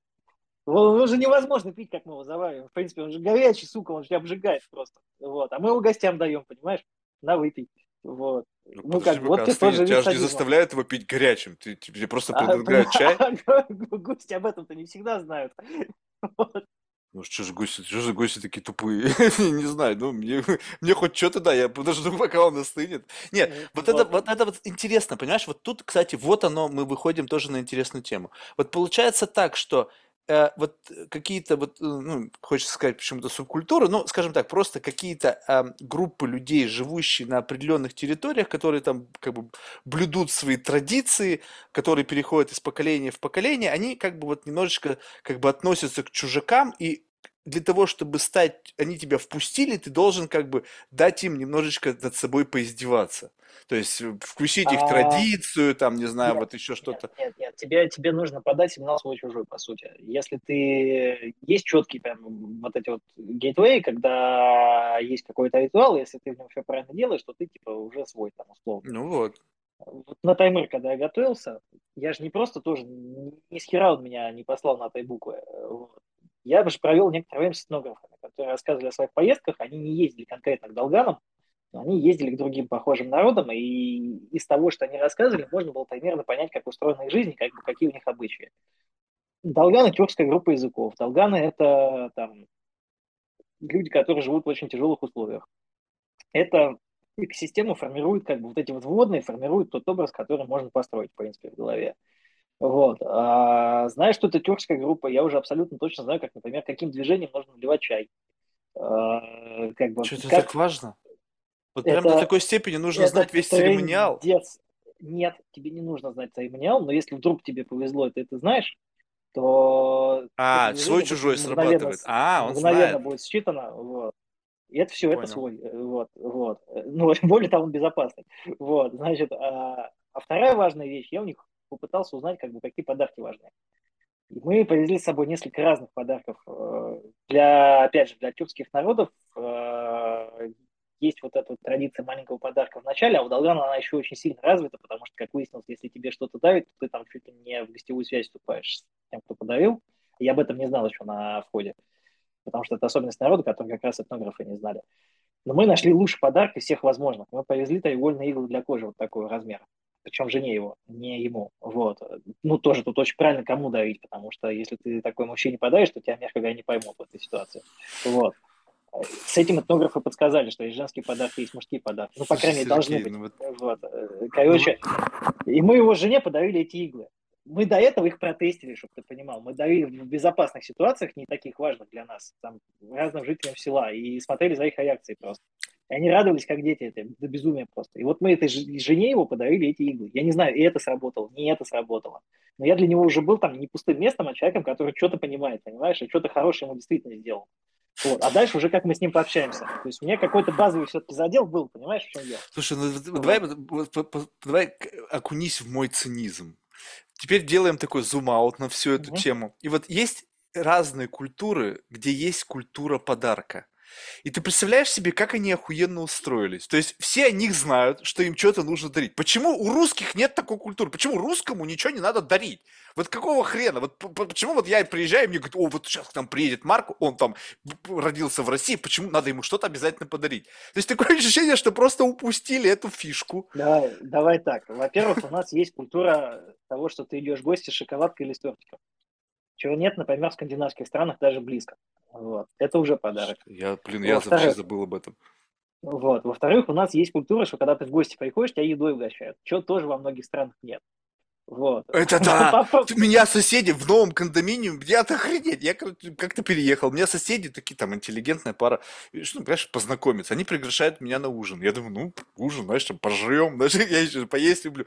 Короче, время в 8 часов вечера, ну, или что-то уже ближе к 9, значит, прихожу, и как бы там, ну, офигеть, там опять гостиная такая, знаешь, охрен, стол там на 12 персон, там канделябры, все, и она приносит э, у них это горничная три тарелки с омлетом. Нормально. Я говорю, Ну, а в-третьих, у- а у тебя есть традиция, где ты подарки даришь просто так, на самом деле. Сравни с японской традицией, когда японец уезжает из страны, вот современная, там, что-то 4 года назад, что ли, я ее снял, узнал. А, Они этому японцу заказывают привезти какой-нибудь подарок из путешествия и скидываются бабками. Вот. То есть вот он приедет, он скажет, сколько это стоило, они ему бабки отдадут. Или им заранее дают бабки, там, типа, на 50 евро купил, там, условно, ну, там, вот, вот такого плана курсы были. Ты представляешь себе такую ситуацию в России? Я нет. Не говори мне после этого, что у нас культуры подарков нет, понимаешь? Не знаю, вот просто сейчас действительно ты мне подсветил какой-то нюанс, который я не рассматривал как, как бы культурный код. То есть, действительно, я помню, да, всех всегда кормили, всегда как-то с кем-то принято что-то было в руках приносить, как бы, ну, особенно когда это Новый год, там еще что-то. То есть всегда как-то какие-то праздники такие, всегда кто-то что-то приносил действительно. Но, видимо, видимо, в силу того, что это замылено, то есть ты не видишь это, как не можешь это от своего слоя как бы отпечатать, как бы вычленить это из культурного слоя, но ты помнишь просто какие-то поп примеры там в кинематографе, еще где-то, где это как бы выпячивают, там вот японцы приезжают и там, а, и там что-то там им дарят, всегда думаешь, как клоунада, всегда, когда ты пытаешься подыграть. Вот слушай, вот здесь вот скажи, вот еще интересный момент. Вот, вот честно тебе ты скажу. помнишь, вот... как японцам тарелку подарили? Это же ржач был дичайший просто. Вот. Я не помню. Поехали они, они поехали на какой-то завод, и им там подарили тарелку, завод фарфора, им там подарили тарелку с этого завода. А у них на языке подарков это сдохни, сука, будет. Вот. О, с ума сойти. Пустая, понимаешь, пустая. Тебе поднос без ничего подарили, по сути. Слушай, вот, вот, вот тогда мне еще объясни, как мне справиться с одной такой херней? Вот у меня есть странная вещь, и как бы, может быть, она у тебя органически преодолет, ты ее преодолел, но вот смотри, я понимаю, что есть культурные традиции. Вот прямо есть вот какая-то культурная традиция, которая действительно совершенно классно работает, что если ты чуть-чуть начинаешь отображать, вот это, отзеркаливать культурную традицию в своих действиях, то люди начинают как бы, ну, чувствовать, возможно, к тебе какую-то, может быть, симпатию, может быть, где-то такая ирония, что, ну, пытается парень, ну, понятно, криво, косо, но... А мне кажется, что это настолько неестественно и фальшиво, что я просто как бы стремаюсь. Знаешь, я в синагогу я прихожу, там, когда меня затаскивают, они там, ну, я смотрю на это, я говорю, ну, я не могу, я не могу ничего делать. Я вижу, где там какие-то есть культурные традиции, вроде бы все это делают, там какие-то вот эти поклоны, там вот эти вот там, там э, какие-то, я, я не могу это делать, ну, ну не могу, ну, ну, ну это не мое, я буду врать, я не знаю, как это делать, нахрена это вообще все нужно. Ну, то есть вот это все. И как бы я понимаю, что это моя внутренняя проблема, что это я просто конченый мудак, что я почему-то не хочу лицемерить, когда почему-то я вообще называю это лицемерием. Вот у тебя это органически, ты видишь, там, наливать чай, там, как ты изучаешь это, как ты пытаешься под это подыгрывать, и тебе не стрёмно. людям же важно, не, я не пытаюсь подыгрывать, людям же важно не то, как ты соблюдаешь традицию, а то, уважаешь ты их или нет, по сути. Я Здесь уважаю, на входе, у меня вообще с этим да, уважением не связано никак. Тебе только, тебе только объяснить нужно, что когда ты накосячил, это не неуважение было, а твой косяк. Вот поэтому ты должен быть безопасный. Вот. И если ты слегка неуклюжий и слегка косячный, слегка смешной, тебя не будут шпунять за то, что ты что-то не так сделал. Если ты объясняешь свои действия, сразу говоришь, что типа я в этом ничего не понимаю, я сейчас, скорее всего, ошибусь и там что-то не так сделаю, там, подскажите, может, что надо делать. Они к тебе по-другому относятся, они, ну, как бы, в синагогу, если я я не знаю, как заходить в синагогу, я не знаю, что там делать. Если мне надо туда будет зайти, то я объясню, что я никогда не был, сейчас косякну, наверное, вот скажите мне, что делать вот после этого всего они будут нормально ко мне, наверное, относиться, понимаешь, там. Даже если я косякну там, то они будут прекрасно понимать, что я косякнул не от того, что я хотел им что-то плохое донести, а от того, что я просто, ну, тупой ну, там. понятно, ты не знал, ну это вот. понятно. Но я вот. имею в виду, что как бы, понимаешь, вот я, я почему-то в жизни думаю, что все должно быть очень органически. Я не знаю, с чего у меня это в голове такое живет. Слушай, что вот... у нас э, в Монголии Паскаль, чувак, э, который там объехал весь мир, просто никто в жизни не мог подумать, что он не знает, как живут кочевники вот в горах Алтая. Ну, потому что, чувак, ты объехал весь мир, у тебя каждая страна, у тебя все полюса закрыты, все закрыто. Наверное, ты что-то в этой жизни видел. Этот чертило заходит в юрту, вот, значит, не снимая обувь, доходит до середины юрты, все уже косяк, как бы неуважение к хозяину, потому что обувь на входе снимать надо. И опирается рукой самолет. Это палка, которая Т-образная такая, mm-hmm. которая держит. Вот. А она у них священная. Ее трогать вообще нельзя, в принципе. Вот. То есть ее только хозяин может в руки брать. И вот так рукой опирается самолет. Здрасте. Hello, блин. Я понимаю, что все сейчас. Не, ну он просто как свинья. Я, не, я, я, я бы, я не про такой немножко сценарий описывал. Я имел в виду, когда... К нему отнеслись нормально, понимаешь? Потому что люди понимали, что он издалека приехал. Да, он сделал там страшный косяк. Вот, да, он, но он не понимал, как бы, они понимали, что он не понимал. Если бы он там среди них жил там две недели, то вот тогда бы уже к нему совершенно другое отношение было. Да, неприятно было, да, там объяснились как-то, как бы я ему там легкий бумаг дал, объяснил, что так не надо. Я тут увидел, что другие поправляют, что акта неуважения, по сути, наверное, не было, потому что они же сами и исправились как вот, но понятно, что он к Паскалю там холоднее относился, чем к остальным после этого. Вот. Но как бы, ну, смертельного косяка-то не было, понимаешь? Вот. Ну, блин, ну, ты узнай сначала, что можно, что нельзя. Э, вот из того, что ты можешь. В этом же лицемерия нет. Вот, как бы ты просто узнаешь, как, как здесь люди живут, почему так. Чем больше ты узнаешь, как бы, тем больше ты понимаешь. Лицемерие начинается, когда тебя в лоб о чем-то спрашивают, а ты, типа, не знаешь, как ответить, наверное. Вот если мы про настоящее лицемерие говорим. Ну, То, что да, ты сам но... приводил пример. У вот. меня, знаешь, как в этом отношении, что ты действительно знать нужно, но вот вопрос того, что знать и не делать того, что точно нельзя, но делать что-то, что как бы, как бы от тебя ожидается. Знаешь, что я не понимаю? Вот mm-hmm. есть огромное количество буддийских храмов.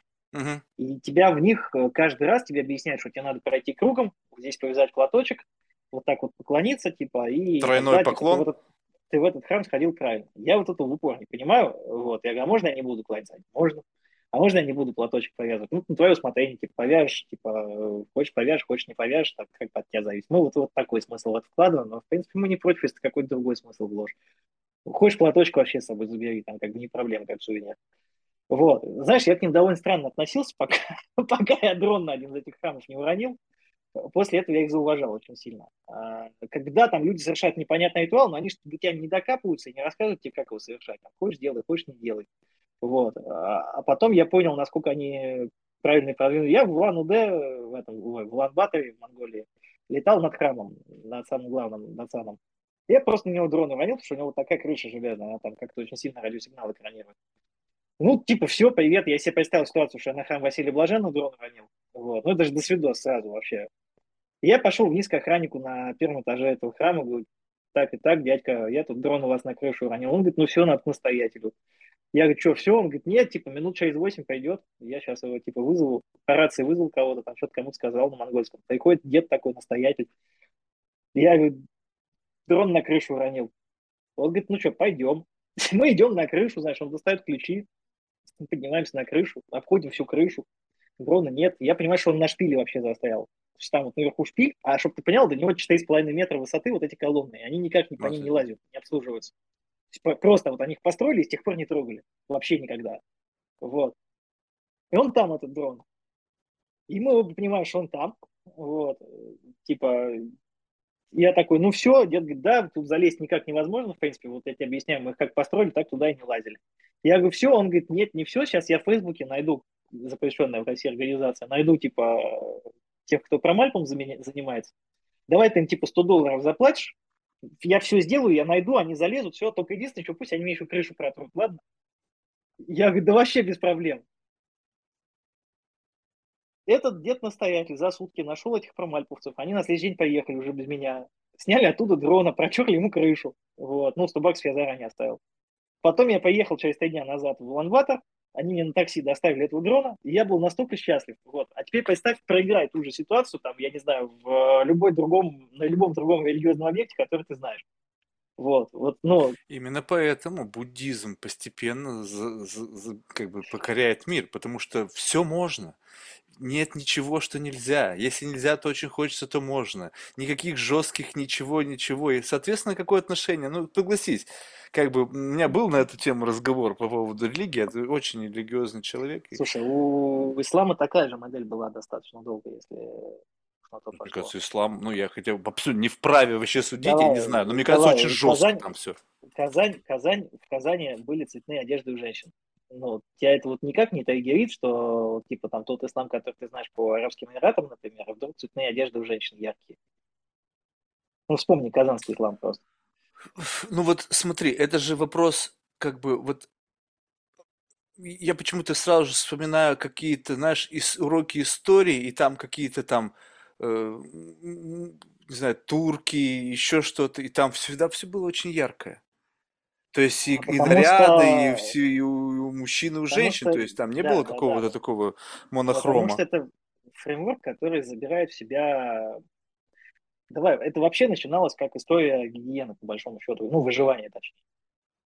если смотреть, опять же, на историю как религия. Потом стал фреймворк выживания, в который стал забирать себя лучшие практики, по сути. Вот. Ну, мы сейчас по тонкому льду ходим, потому что, типа, тоже оценочное суждение, на самом деле. Но вот я себе это вижу так. Там основа была всегда про выживание, по большому счету. Про выживание, Раньше, мне кажется, все про выживание было. Абсолютно все. В, в, в древние времена было о выживании. И все да. из этого проистекающее. Все, все какие-то... Вопрос, вопрос в гибкости фреймворка, да. Ну, слушай, про буддизм, например, так не смогу сказать, потому что я недостаточно разбираюсь, что там происходит. Вот. Ладно, давай нафиг да, религией уйдем, а то я себя здесь неуверенно чувствую. А, я не знаю. Мне, я в этом отношении, знаешь, кстати, вот это тоже как бы э, есть ниши, в которых ты как бы есть какая-то очень скромный какой-то датасет с точки зрения информации, и как бы когда ты в этот разговор впрыгиваешь, тут такое ощущение, что ты попадаешь на некое на минное поле, где можно обосраться. И вот в этом отношении как бы я э, рассматриваю всю, всю, всю свою жизнь как некое вот это самое минное поле. И если ты в какой-то момент времени принимаешь, что пофиг, обосрешься, так обосрешься, уже все по барабану на самом деле. У меня в голове четкое убеждение, что даже вот сейчас мы живем в эпоху там cancel culture, мне кажется, что можно отменить только того, кто верит в культуру отмены. Ну, я не знаю, блин, ну, конечно, если ты связан там с медиа, там, с, ки- с киностудиями, там, не знаю, с рекламодателями там, и все остальное, но ты сам создал эту кабалу. Ты сам играл по их правилам. И потом, когда ты обосрался, тебя наказали. Ну, как ты играя в покер, если ты делаешь неправильный какой-то там ход или там как-то неправильную ставку, не, ну, или там блефуешь не так, как это нужно, то ты понесешь наказание. Так же и здесь. Поэтому не играйте в эти игры, в которых вас могут канцельнуть. И все. И тогда пофиг. Я сразу же говорю, я ничего не понимаю, я дурак. Ты помнишь прекрасную историю с Арабскими Эмиратами и как они свой первый кризис решали с американцами? Я не помню, вообще не знаю, мало чего знаю об Арабских Эмиратах, у них, У них была история, когда вот, собственно, ОПЕК создавалась только в самом начале. Там же был момент, когда они очень сильно могли повлиять на цену бензина в США. Ну и повлияли, собственно. И США это очень не нравилось. Они поехали, провели агрессивные достаточно переговоры, на что арабский принц тогда сказал очень простую вещь. Слушайте, чуваки, мы тут 20 лет назад у нас были верблюды и пустыня. В худшем сценарии из всех возможных мы вернемся к тому, что у нас было 20 лет назад, и мы были счастливы. К верблюдам и пустыне. Вот. типа, я, все остальные варианты для нас лучше. Так что, типа, давайте. Да, это, кстати, любопытно. Но сейчас-то они уже вряд ли захотят туда возвращаться. Понимаешь, сейчас уже неизвестно. Сейчас как бы вот это комфорт, вот я говорю, что это, знаешь, вот это все от лукавого. Я не верю там э, в каких-то там демонов или еще чего-то, но я тебе говорю, что это что-то что может коррумпировать твою совесть. Оно может. Не знаю, хочешь ты этого, не хочешь, но если кто-то задастся целью коррумпировать тебя комфортом и благополучием, ох, это такое сложное, это очень сложная борьба. То есть, поэтому, как только люди попадают в какой-то такой более-менее комфортный для него уровень с точки зрения, там, не знаю, быта, уровня устойчивости, уверенности, там, все это, это, это очень непросто от этого отказаться. Поэтому, когда мне люди говорят выйти из зоны комфорта, мне сразу же говорит только об одном. Они не были в комфорте ни дня в своей жизни.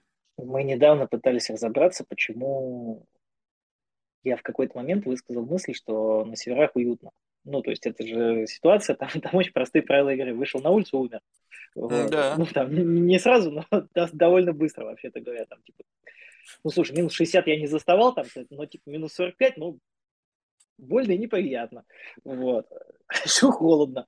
Вот, значит, очень холодно, дышать больно. Короче, ну там по минус 35 мы очень долго существовали там на северах там в какой-то момент. А это типа тепло считается по местным меркам. Ну, вот. естественно, если там минус 50 Значит, бывает. Э, ну, минус 50 там типа раз в году бывает, а вот типа минус 45 это там... Я охренел, оказывается, самая холодная температура, я недавно просто что-то смотрел, зафиксирована на Земле минус что-то 84 градуса. Минус 84. Ну, там где-то, вот. Причем полярники рассказывают, что типа разница между минус 65 и минус 75, как небо и земля ощущается. Поэтому что ты до 65 уже не дойдешь там нормально. Короче, э, и мне на удивление уютно было в Австралии, например, в северных территориях причем. Хотя Австралия это вообще такая не самое хорошее место для жизни, потому что там типа 8 из 10 причин смерти связано с какими-то местными животными или насекомыми. Вот. То есть там живут типа 7 из 10 самых ядовитых змей мира, прям они прям вокруг тебя ползают. Там, там паучки очень веселые постоянно попадаются. Но там купаться нельзя, потому что просто там нельзя купаться нигде. Потому что э, если там нет э, медуз вот этих ядовитых, то там пираньи, если там нет пираний, ну, пираньи еще нормально, они, кстати, на людей не так реагируют, как, как, как это в фильмах показывают. Ну, сожрали акулы там, акулы частое явление очень. Э, это самое, крокодилы есть, э, тоже приятные типы, мало в них приятного, вот, значит, э, как бы вот что-то одно там точно будет. В основном крокодилы, если мы про северную территорию говорим. Соответственно, единственное место, где ты можешь купаться, где живут вот такие крокодилы пресноводные эти соленоводные, они огромные, вот эти чемоданы, которые, а пресноводные, они вот такие. Ты по ним понимаешь, что в этом месте никто более опасный не живет в целом. Ты можешь среди них купаться. Да, тебя там могут ущипнуть за жопу, но как ну, это же пресноводный крокодил, ну, кому он же безопасный. Вот, он если это сделает, то случайно, потому что он тебя как добычу не воспринимает. Моторанка, там горячие источники, там эти крокодилы сидят, там можно купаться. Вот, там уютно. Почему? Потому что у тебя есть простой набор из 10 правил который ты просто соблюдаешь, и ты знаешь, что с тобой все будет в порядке. Вот. Типа там, прежде чем взять в руки обувь, ты ее обо что-нибудь вытряхнешь, чтобы скорпион выпал. Вот, там, с дороги не сходи в лес. В лес зашел, умер, там, ну, в базовых правилах. Там. Потом, как бы, у тебя там у школьников есть уроки вместо природоведения, у них там уроки выживания. Mm. Как бы, э, почему? Ну, там, слушай, ты, одна из первых вещей, которые учат, что там Например, нельзя сумку рядом с собой ставить, когда ты на пенек садишься. Вот. Э, значит, э, ну просто ее нельзя класть вот рядом с собой. Потому что пеньком может быть змея, э, когда ты сядешь на него, она тебя еще не воспримет как угроза. А когда ты к сумке потянешься рукой, рука у тебя еще открыта, потому что ноги всех закрыты, она это воспримет как другую змею, которая ее атакует, и тебя в руку цапнет, собственно. Поэтому у тебя не должно быть движения к тому месту, где есть змея, такого атакующего, с ее точки зрения. Там нельзя убираться никогда за один раз потому что у тебя в хламе может быть змея, короче, и ты, когда убираешься, ты ее загонишь в угол, фактически она открывать должна быть. Ты половину сарая убрал, змея перебежал в ту половину, где ты не убрался, там ты ушел, она через два часа тоже ушла, на чистой половине она уже не заведется, потом ты можешь убрать Слушай, ну вот ты описываешь какой-то такой, знаешь, набор знаний, вот как бы сарай там где-то, я думаю, блин, вот я был в Сиднее, думаю, какой сарай, я там вообще ни сараев не видел. Север, ни... Северная, северная территория. Да, Австралии, но видишь, это, да-да-да, я с тобой согласен, но понимаешь, ну как бы эти знания, они важны именно для людей, вот как ты, путешественников, каких-то а, испытателей. Они, а вот живут, вот... они живут в НТ, вот. Так я Слушай, вот, сказать, да-да-да у тебя, понимаешь, у тебя нет правил сложнее этих 10. То есть, если ты все 10 выучил, условно, там 10-12 правил базовых таких, которые тебе нужны для выживания, то ты можешь считать себя абсолютно спокойным. То есть, все предсказуемо, не будет никаких случайностей правила выживания в современном обществе намного-намного сложнее. То есть тебе софт-скиллы надо учить для начала. Вот. Как бы понимать, когда говорить, когда не говорить что-то. Вот-вот. Вот этот уровень троллинга 80 Слушай, понимать. да, вот тогда вот я тебе вот что хочу сказать. Вот поинтересоваться. Вот представь себе, что мы живем как бы в современном мире, где как бы вроде бы в наших, ну, в более таких как бы, как сказать, не то чтобы развитых, наверное, более комфортных для жизни условиях нужен гигантский набор софт-скиллов для выживания. И в этих суровых условиях, там, северных, каких-то полярных, в общем, любых других таких суровых каких-то условиях, там, там нужны другие э, скиллы для выживания. И там, и там живут мужчины. И вот на твой взгляд, где живут более мужественные мужчины? Потому что как бы набор скиллов, он как бы, ну, отличается, но не факт, что как бы э, это как бы стенка на стенку, ну, чьи скиллы победят, да? Но вот именно само ощущение мужественности, вот именно мускулинности. Вот тебе не кажется, что э, в современном мире вот именно мужчин, как вот, может быть, принято было считать лет назад, наверное, 20-30, вот как бы с точки зрения альфы, вот как бы, как вот представь себе такой харизматичный альфа-самец. И сейчас харизматичный альфа-самец. Вроде бы мы одни и те же слова говорим, да? Но как будто бы образы перед глазами всплывают разные. И вот когда ты оказываешься в суровой действительности, где там, ну, там, там не софт-скиллы, там, там именно твоя выдержка, твое твое упорство, твоя выносливость, твоя физическая сила и твое какое-то вот, ну не знаю, что-то такое очень животного, близко к животному, позволяет тебе выжить, это как бы, на твой взгляд, такое явное проявление мускулинности. Либо же это такой э, хорошо понявший матрицу реальности современный бизнесмен в суровых реалиях там бизнес-комьюнити, сложных хитросплетений, там политических, геополитических, экономических, которые достигают высот. Вот где более высокий уровень мускулинности? Я сначала думал, что я тебе на него просто отвечу на этот вопрос, а потом вспомнил японцев. А, давай. А это же еще более сложное сообщество, где вообще все держится на... Ну, мало того, что кристаллизировано по кастам, там еще все на ритуале держится. И вот если ты начнешь сравнивать японцев, например, жителями Дальнего Севера, то вот тут уже непонятно, потому что, ну вот, тебе будет проще, кстати, сравнить. Вот представь себе и вот этого ну, не то чтобы бизнесмен, да, японского бизнесмена, который вот, вот он самурай просто в пиджаке с галстуком. Ну, я знаю, у меня были, я имел вот. дело с японцами. Вот. вот. Ну, это же мужик полный достоинства. Это мужик, который знает все цены. Это мужик, который а, в силу, опять же, японских традиций, он, скорее всего, что для нас ценность не вает практически никогда. Вот. Очень прямолинейный. А нет, ни хрена ни разу. Они не знаю, разу в мой experience был очень прямолинейный товарищ. А, знаешь, это поначалу действительно так кажется, но нет ни разу, вообще ни разу, вот. Но, но впечатление они такое создают поначалу, действительно, да. Вот. Когда ты начинаешь разбираться, что за этой прямолинейностью, вот у них вот это вот в совершенстве не говорить ненужные вещи не вовремя там есть. А, ну вот. это да. То есть, да ну, вот. то есть говорить то, что хочешь, и не говорить то, что не нужно. Да, то есть он большую часть времени молчать будет, если ты его не устраиваешь. Вот, значит, э, ну вот как, как его сравнить с э, человеком там, я пытаюсь как бы просто как бы уровень вот э, мужественности, вот то есть как будто бы э, вот уровень мужественности определяет, ну как бы вот э, ты встречаешь Твоей человека, способностью принимать решения. Давай так. И это в том числе, и просто какое-то ощущение человека. Знаешь, вот как бы вот бывает так вот, что ты чувствуешь от человека какую-то энергию, и вот как ты говоришь, действительно, вот как бы рыбак рыбака видит издалека.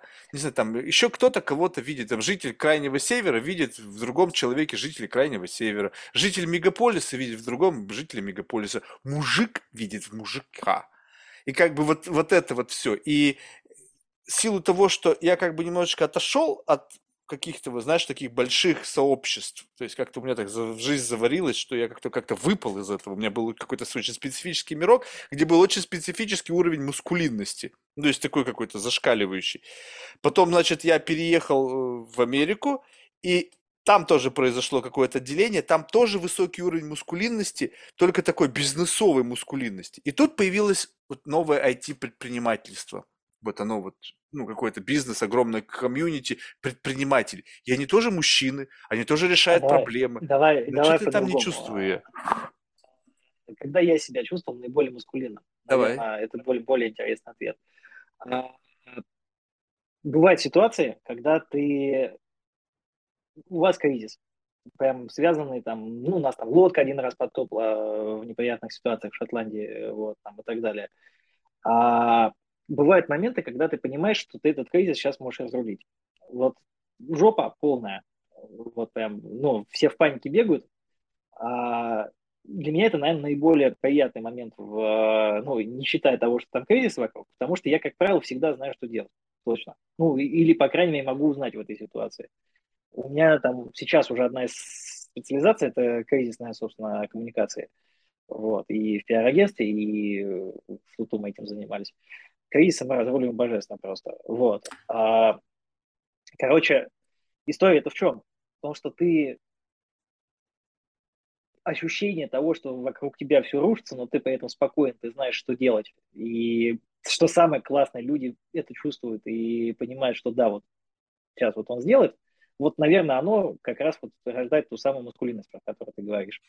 А ну, что самое смешное, она к полу уже не привязана. Вообще вот. нет, абсолютно нет. Вот. И в, в этом отношении, да. Но видишь, как бы я тут не, не хотел вбрасывать гендерные штуки, но то, что ты описываешь, я думаю, что большинство современных предпринимателей куда лучше решают проблемы, чем я. Ну, то есть вот как бы если вот сейчас как бы дистрибьюция альфа-совцовости, она ориентирована на умение решать проблемы, ну, то есть проблемы разного характера, действительно. Ну, просто если ты не умеешь как там залатать лодку, ну и будешь, как, не знаю, там что-то делать, в принципе, не, не опускать руки, то есть как бы... Почему принципе... я японцев-то повел?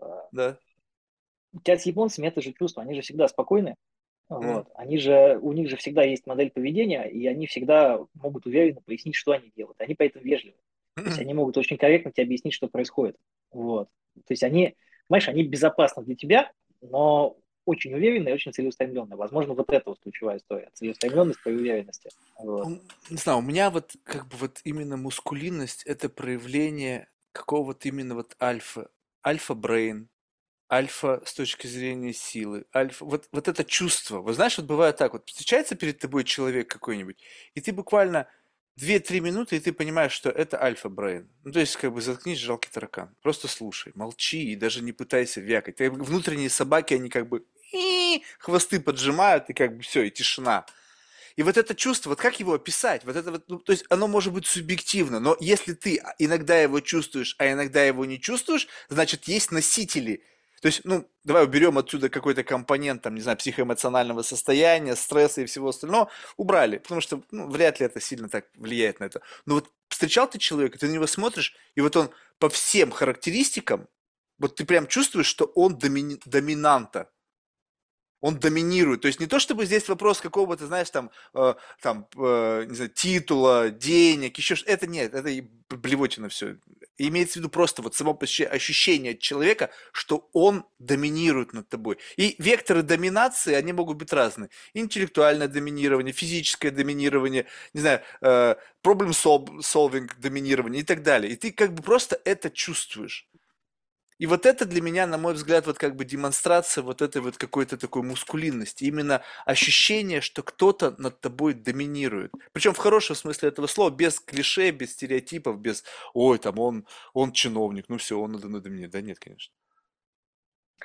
Слушай, опять же, контрпример. Я встретил э, на Шри-Ланке местного жителя, который меня повел в тропический лес. Угу. Чувак с точки зрения маскулинности вообще ни разу там ну, со мной его сравнить сложно, потому что он ниже меня был, там он более худой был, то есть, ну, как бы он не мускулистый. Он выживал, не лучше выживет, чем Но ты. Он, Значит, он доминация для есть. Леса, он для этого леса был приспособлен идеально, то есть он знал там, я говорю, слушай, а змеи тут есть? Он говорит, вот, держи. Конечно, есть, типа, вот. Вот на таком уровне, чтобы ты понимал. Вот. Гадюху причем вынул. То есть это там не ужика какого-нибудь там европейского, а гадюху прям натурально. То есть он то считал, как из кустов схватить. Схватил правильно, показал мне, обратно поставил. Вот. Ну, то есть альфа он, да, наверное, в этом лесу он альфа. Чувствовал то есть мы это? смотрим теперь, как бы получается, что применительно к environment есть разные альфы просто, вот и все. Я к тому, что я, наверное, не чувствовал, что он альфа, я чувствовал к нему скорее бесконечное уважение в этом лесу, но не чувствовал, что как бы, ну, как бы, понимаешь, вот когда ты говоришь про физическое вот этот вот э, аспект альфа, э, есть ли люди, которых я боюсь физически? Да, есть. Чувствую ли, что, чувствую ли я, что они как-то мной управляют? Не знаю, понимаешь, как бы уважение к ним чувствовать, да, можно. А, там, вот, наверное, это вопрос уважения, это не вопрос, для меня это не вопрос да, но того, на, как ты ощущаешь. Вот, вот в это-то и смысл в этом, что у тебя, вот прочувствуй это, что как будто бы это уважение, оно как бы рождается автоматически. Сейчас в современном мире как устроено? Тебе нужно завоевать доверие. Как-то кредиты доверия выдаются, ну, хорошо или плохо, в зависимости от контекста. А тут бам, а... и безусловный кредит доверия, шмяк, и как бы ты такой, нифига себе. Наверное, это... наверное, это моя профессиональная деформация как раз, потому что я, скорее всего, перед этим кредитом доверия прочитаю два-три сигнала свой-чужой. И вот mm. после этого я начну по ним понимать, что я этому человеку доверяю. То есть я отслежу, как бы, почему у меня такая мысль появилась. Mm. Вот. Возможно, поэтому. Слушай, ну, я тебе честно скажу, по-хорошему тебе завидую, потому что реально твой жизненный experience, конечно, это такое, знаешь, как бы, ну, такие знания, я, конечно, надеюсь, что доживу до того, что вот Илон Маск все-таки этими чипами позволит как бы взять вот и, и такой sharing, шеринг от Сергея.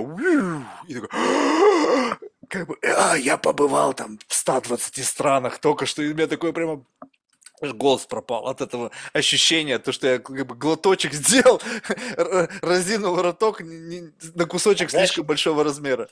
Знаешь, какое у меня самое волнительное впечатление за все-все-все поездки было? Вообще невероятно, что я там чуть ли не плакал. Я первый раз в самолете летел, причем я уже летал в нем в 6 лет, там, в 7 лет. Вот. Я в 16 или в 17 лет, что первый раз на самолете летел. Вот.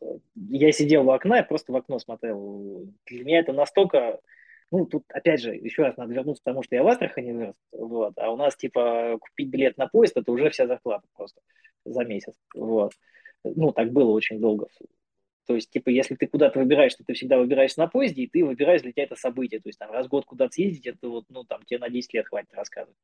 Вот. А у меня дед много путешествовал еще. Он советский ученый был, и э, ему надо было на конференции разные ездить. И, соответственно, это был такой, знаешь, просто носитель вот этого вот невероятного опыта и невероятной мудрости жизненной, который просто ворвался в вот эту астраханскую жизнь там, вот, и какие-то совершенно другие планеты рассказывал, вот. И для меня это все таким космосом диким было, я не верил, что я когда-нибудь так же смогу.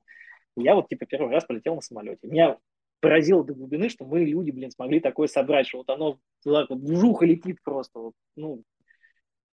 Я фантастику к этому моменту прочитал, там стопки книг, я там, блин, я тебе про теорию поля мог к этому моменту, наверное, рассказать что-то. Я тебе мог рассказать про космические корабли, которые там сейчас вот уже, уже к Марсу полетят. Там, тогда квантовые компьютеры должны были собрать, которые до сих пор там в зачаточном состоянии.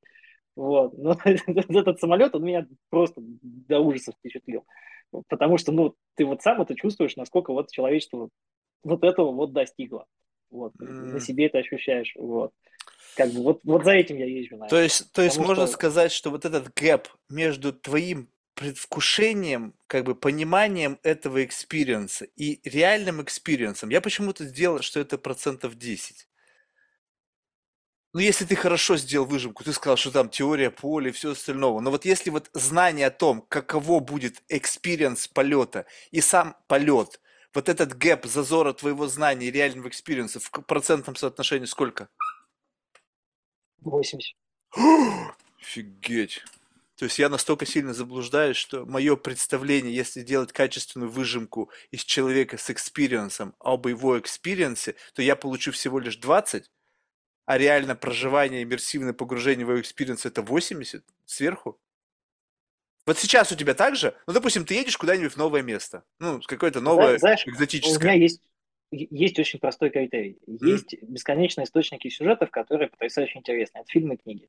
Mm-hmm. Вот. Ну и компьютерные игры, очевидно. Вот. Вопрос номер раз. А вот то, что ты съездил, и то, что ты там почувствовал, оно интереснее, чем ты мог почувствовать это в фильме?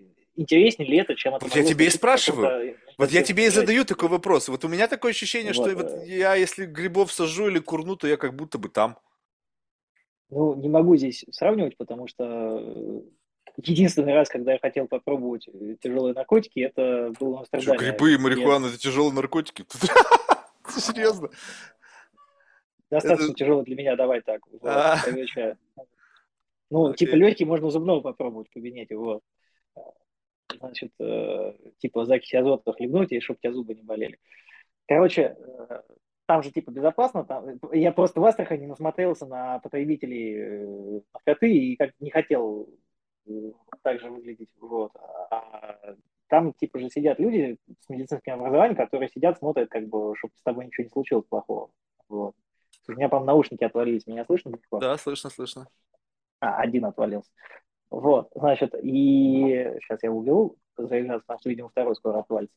Значит, mm-hmm. и... Сейчас заканчиваем уже. И там я типа хотел что-нибудь попробовать, а потом я понял, что я через три дня вообще в Катар мечту. И, и там, а там собачки ходят, которые все это унюхают, и меня могут кровь взять, а это там на 20 лет присяду. Вот. И как-то и не попробовал, собственно. Поэтому мне как бы вот с этой, с этой стороны этого опыта сравнивать не с чем. А вот типа с фильмами книгами я сравнить могу, наверное. И вот для меня те поездки удачные, где это было интереснее, чем в книгах, которые я читал. То есть, ну, книга это же там такая же твоя память, ты вот в роли персонажа этой книги это же переживаешь. Ну, если ты нормально читаешь, если тебя читать не больно, как бы, то вот так вот оно происходит. Uh-huh. Вот интереснее это было. Да, интереснее, знаешь, поездка не зря. Не интересно, ну, вот я тебе понимаешь теперь, каков был у меня первоначальный запрос, что вот когда ты говоришь, расскажи мне историю, для меня вот это вот и есть. То есть, по сути, когда человек достаточно ярко, то есть я, я вот именно я, когда читал, читал раньше книги, сейчас я очень мало времени, чтобы их читать, вот читать по-настоящему, ты реально живешь, ты вот тот персонаж, от, от имени которого ведется повествование. Иногда можешь перескакивать другого, третьего. То есть ты живешь вот в этом детально описанном мире, в котором все понятно. То есть у тебя как будто рендеринг происходит. И если мне кто-то достаточно детально рассказывает о своих эмоциях, чувствах, я еще спрашиваю, я вот эту двигаю, вот эту вот виртуальную камеру. Слушай, а вот ты сказал, что здесь было жарко, а жарко насколько? Потому что ты был, может быть, в странах, где там плюс 60 жарко, и ты как бы жарко вот такого плана. Либо ты был в странах, где там всю жизнь плюс 20, и это тоже жарко, знаешь, как бы для кого-то и это жара, блин. И поэтому, когда мы вот сонастраиваемся, и ты мне даешь такую достаточно полную картину, для меня как будто бы это шаг вот внутрь вот этого сценария.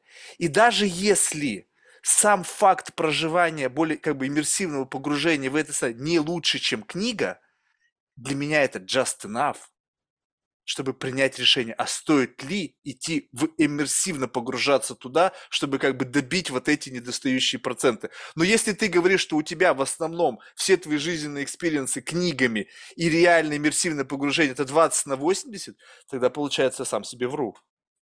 Получается, что книга... Нет? Ну, не факт, потому что мы же разные люди. Где-то твое восприятие будет больше, где-то мое восприятие будет больше. Вот. То есть там, если ты всю жизнь общаешься с людьми, наверное, там, где я найду человека неинтересным, ты найдешь его интересным. Там у нас тоже будет огромный разрыв. Слушай, ну, все равно, так или иначе, твой experience офигительный. И я, знаешь, по-доброму завидую. Единственное, что, знаешь, я как бы так-то, если честно, сыкло. То есть я когда, вот, знаешь, смотрю на какие-то мероприятия, где там непонятно что, или очень холодно, или там 150 километров и никого, и я представляю сразу же, а если там двигатель заглохнет, собака сдохнет, я замерзну, я думаю, блин, а стоит ли все это? То есть в этом отношении я как бы, я люблю путешествовать, но я такой путешественник, знаешь, такой очень скучный, неинтересный. Я выбираю хорошее место, хороший отель, где все уже решено, где не нужно думать, как на Байкале, а где ты остановишься. Там будет все понятно, там есть Знаешь, весь сценарий твоего пребывания, он четко описан. тормози, завидуй. Дробэк, знаешь, какой за это? М? Тебе скучно. Мне скучно, да. Нет, мне скучно. А, тебе скучно? Да, к путешествиям чаще всего толкает э, одна из мутаций, ну, один из аллелей э, гена обратного захвата дофамина. Соответственно, практически Подожди, все частые мне тоже скучно. те, Но у нас с тобой как будто бы, вот я тебе говорю, через что для тебя заходит, понимаешь? Вопрос том, что представь себе, и ты, и я, мы скучаем, но скучаем по-разному. И для тебя как бы тот самый способ получения этого дофамина, почему-то ты нашел способ через путешествие, а я на это смотрю и как бы понимаю, что это прикольно. Я куча посмотрел, Discovery был мой один из моих любимых каналов долгое время, пока я был де- ну, ну, в детстве, да. То есть я столько пересмотрел всего, и было безумно все интересно. Я понимаю, что там чисто теоретически можно выхватить. Но мне куда интереснее как бы отправиться в путешествие в твоих чертогов разума. Вот как бы в тебя, как в человека, где там все тоже очень интересно и разнообразно. И для меня вот такие путешествия, для этого путешествия, в принципе, можно вообще жопу с места не отрывать, понимаешь? То есть как бы это тоже путешествие, назови это так. Поэтому мы с тобой, можно сказать, тоже путешественники, только я такой какой-то очень специфический. Спасибо большое. Реально успехов тебе желаю. Я думаю, что у тебя еще очень много уголков на земле. Я, блин, недавно смотрел этот фильм, как бы это с, э, по Netflix, как там Хэнкок, это вот этот вот э, такой провокационный, ну, а, как бы журналист, который э, посвятил свою жизнь вот этим всем там Янкаш Драйер те- теории, где там, в общем-то, был там 12 там, 1800 лет назад какой-то взрыв, там, ну, метеорит, в общем, все остальное, и как бы пересмотреть историю, линию исторических событий. И вот там путешествия по всяким этим местам, где там пирамиды, какие-то там построения, там Göbekli Tepe там в, в- в Турции и так далее. Это тоже интересно, офигеть, коснуться к чему-то, чему тысячи лет. Я, блин, я был в Египте, правда, несколько раз, да, и однажды даже залез внутрь пещеры, но опять с моим цинизмом. Я просто вспоминаю этот experience, когда жара невероятная, пиздец, и там вот такой узкий проход, и как бы ты идешь вниз, когда спускаешься, еще нормально, там как бы такая доски, и там как бы такие палки набиты, спускаешься. А когда ты поднимаешься вверх, ты реально в жопу носом упираешься впереди идущего и ползешь весь потный, как мышь, и думаю, нахер мне туда надо? Я туда вниз сползал, там какая-то дыра, вот тут что-то было, окей, до свидания, развернулись, фотографировать нельзя, ничего нельзя, вылезаем наружу, нафиг мне это было нужно? Но когда стоишь там, и видишь всю эту мощь вот этих вот строений, ты понимаешь, блин, мы что-то тут точно не знаем. И вот когда ты, мне кажется, сталкиваешься с культурами, субкультурами, традициями и так далее, это по сути то же самое. Это та же самая мощная какая-то, протянувшаяся в века, и то и в тысячи лет, в зависимости от того, куда ты едешь, история той или иной народности, и это тоже, мне кажется, может потрясать, поэтому очень круто. Да, но ты здесь очень сильно зафиксировался на, на народностях скорее. Вот. Ну, все есть, знаешь, вместе, там переплетение всего. Культура, география, Эко- фауна, тех, экология. Одно из тех мест, которые очень хочу вернуться и там которое, наверное, одно из самых приятных для путешествий для меня это были Азорские острова. Вот. А, туда, кстати, потом удалось закинуть Птушкина еще, когда с ним не случилось вот это переворот его в самосоздании, кто он и что он. Вот. И он, он про это снял в целом достаточно интересно.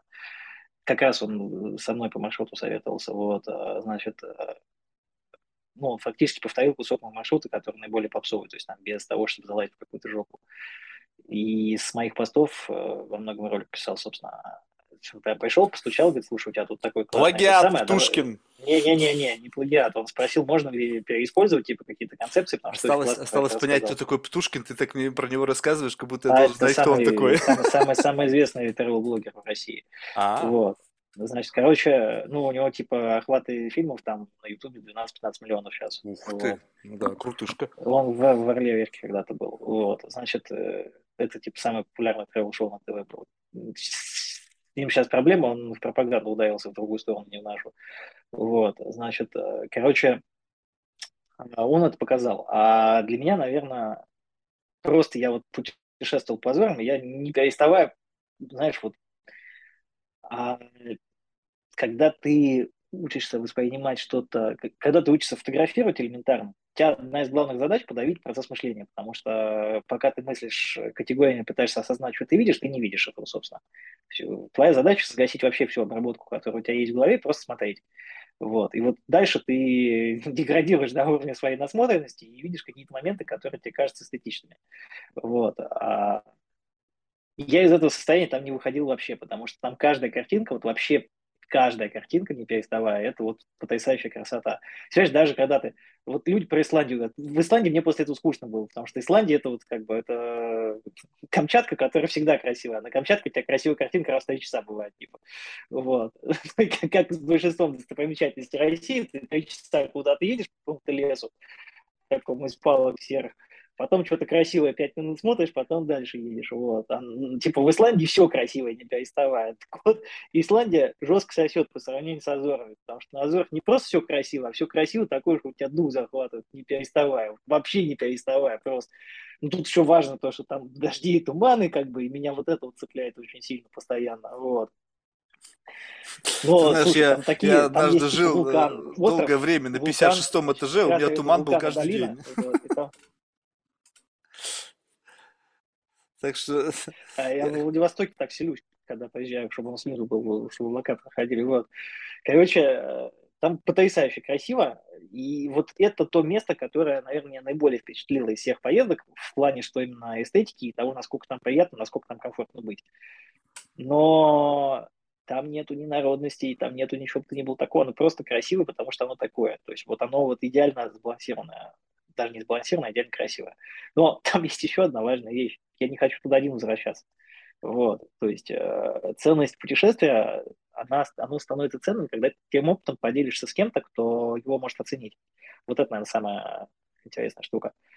У меня есть подруга, которая, с которой невероятно интересно общаться, и она совершенно как-то, вот, знаешь, невероятно, она может вот так руку протянуть, тебе на что-то показать, у тебя картина мира тут же перевернется, потому что ты увидишь вот эту деталь, которая ты ее даже не увидел без нее, в принципе, никогда. Это те люди, которые вот. на абстрактных картинах всегда видят чего-то, что нет, что тебе, нет, что, что нет, у тебя, нет, нет. что для тебя незаметно. Нет, нет, не в этом дело. Она а, прекрасный образ мышления, другой не твой. Вот, э, то есть ты считаешь, что твой аппарат мышления достаточно хорош. Там, вот ты говорил там про... Не, я считаю, мой плохой. Про, ну, про что-то еще. Нет, ты субъективно считаешь, что ты типа достаточно подготовлен, чтобы понять, что здесь происходит условно. И uh-huh. ты получаешь удовольствие от того, что ты понимаешь условно, он в базовой модели. Uh-huh. Вот. И тут приходит она, показывает пальцем на какую-то деталь, и ты понимаешь, что ну, там есть какая-то мысль, которую ты даже не смог бы думать. В принципе, не смог бы. А сейчас ты можешь. И это настолько вот этот момент Расширяет твою модель мира. Вот, а, да, и этот процесс общения это безумие приятен на самом деле. Вот, Еще не бы, то, конечно. что ты один, вот, а вот, вот как-то так. Вот, наверное, ради этого Слушай, ну сейчас ты просто обязан ее порекомендовать, потому что я тебе только что как бы пытался, хотел задать вопрос, что в завершении мы всех наших гостей просим рекомендовать кого-нибудь в качестве потенциального гостя, и тут как А, будто бы она я органически бы, подходит. я бы в личке порекомендовал. Вот. ну ладно, застеснялся что-то, ну ладно. Не, не застеснялся, есть причины. э, Она не очень публичный человек. А, ну так если она согласится, то она как бы хочешь не хочешь. Ты знаешь, в этом отношении тут все очень безопасная зона. У меня всего три подписчика, поэтому как бы можно сказать, что тут публичности нет. Мы с тобой просто тупо посидели и Ну давай, я, я не имею права рассказывать, э, ну, ее прямо сейчас здесь рекомендовать без ее согласия. Так А, устроит? ну ладно, все хорошо, ладно. Это же, это тоже такой некий, некий экскьюз. Ну ладно. Ну, если, если кто-то есть, кого ты можешь без разрешения порекомендовать, рекомендуй. Если нет, то буду с нетерпением ждать Ну, с. Кибой, с Кибой ты уже общался? Вот. Все? Два человека? Димой, с Димой Кипкало. Да, да, да. Джой тебя Замечательно. Кого? Есть такой персонаж Илья Мартын. Вот, в Чехии живет. Вот. Это отморозок интеллектуального юмора, но Илья Мартынов? Мартын, но ты об этом узнаешь только часа через два, если будешь с ним хорошо общаться. Вот. А кого еще порекомендовать? Давай прикинем. В Владивостоке есть два прекрасных персонажа. Это Ольга и Дмитрий. Соответственно, Ольга владеет магазином Мосигры, а Дмитрий сейчас, по-моему, маркетинговый директор музея Владивостока. Вот. э, Они оба настолько по-другому видят мир с точки зрения того... То есть, знаешь, это вот привычная русская модель того, как вот ты ждешь вот абсолютно русский фреймворк, но они по-другому совершенно видят этот мир. Возможно, потому что они выросли в Владивостоке, на другом краю русской вселенной. Вот. Возможно, нет. Вот с ними я бы тоже порекомендовал пообщаться. Я тебе контакты скинул потом позже. Супер. Вот. Что ж, спасибо большое, было реально интересно. Желаю тебе дальнейшего продвижения, чтобы черных пятен, вернее, не темных, а неоткрытых пятен на карте, не знаю чего, мира или России. Я не знаю, насколько это велики твои амбиции. Планеты. Планеты, да? Планеты, офигеть. Ну да, ну так можно действительно. Вот вообще, в принципе, вот на твой взгляд, вот и двигаясь таким путем, как ты сейчас, вот жизни хватит, чтобы посетить все, нет? Нет. Ну, вот эстимацию такую делать, сколько вот в таком же режиме двигаясь, ну, скажем так, вот сколько процентов, сколько будет вот темных пятен неоткрытых? А я же не ради того, чтобы темных пятен не было. Не, ну понятно, но все равно, ну ты как бы продвигаешься, и как бы если, что, неужели будет так, что ты как бы вот Слушай, все вот пятна открыл, и апреле, тут осталось в апреле одно? видел, в апреле видел Бабича. Это самый путешествующий человек планете вообще э, Кого? всех. Вот. Как его зовут? Ба- Бабис Бизос. Грек, он, э, по-моему, в 2008 то ли 2004 закрыл все страны, все полюса. Вот. Он ездит, он продолжает ездить. Я его встретил у Долган. Если я у Долган типа жил там пару дней, то он у Долган жил дольше. Вот. Ну, он туда, правда, полетел вертолетом, потому что, типа, Ну, понятно. это позволить, а я туда там на Триполи поехал. Вот. Да, обратно на оленях гребаных, ну, это ладно, вообще отдельная песня. Вот. Значит, а, как бы, и он туда, он там жил, типа, с ними. Я говорю, ты что путешествуешь вообще-то? Ты же, типа, все закрыл, все, у тебя конец, вот, ну, ачивка взята, у тебя свободных мест на карте вообще не осталось, ни одного, в принципе. Он говорит, у меня теперь тема малой народы. Я говорю, зачем? Он говорит, понимаешь, я говорит, хочу украсть у истории то, что потом этой историей станет. То есть я их увижу, а через 10 лет их здесь не будет вообще никого. Вот. И у меня, типа, вот отсюда я еду в Амазонку, в джунгли. Типа, сейчас там два дня вещи положу, шубу скину, переоденусь там, типа, плавки шорты, и поеду в джунгли Амазонки, там, к такому-то племени, которого там никого не было. Почему? Потому что они тоже умирают, типа, я их сейчас увижу, ну, пропадают. Умирают они в села уходят, в эти в города. Вот. Увижу их, никто другой их не увидит, это уже история будет. Вот. Но у него там понятная концепция, то есть он у него публикация книг про его путешествия, то есть у него как бы понятная цель каждой поездки есть, он условно пишет книгу каждый раз. Ну, там, собирая материал, делает что-то интересное. Вот. э, Я бы, наверное, тоже так хотел, но, типа, я не вижу смысла сейчас книгу писать, например, потому что там с дистрибуцией вопросы. Вот. То есть, типа, когда-то у меня три книги написанных, ну, про, про бизнес, не про путешествия, вот. Но, типа, четвертую мог бы написать, мог бы, хотел, хочу, нет, потому что дистрибуцию не вижу. Вот. Как-то так. Слушай, ну мы сейчас там, типа, YouTube-канал собрали, там, у одного видео уже Вот, 750 вот. тысяч просмотров. Что-то Сколько? получается, но это уже 750. Ух Вот. ты, ну, круто. Вот. Видишь, Как у меня, ну, у меня 10, там, по-моему, типа, самый большой просмотров. Слушай, ну это здорово. Мне кажется, вот как раз-таки интернет.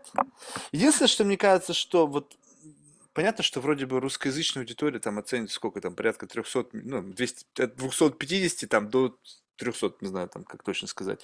Но вот если, но англоязычная эта аудитория явно больше.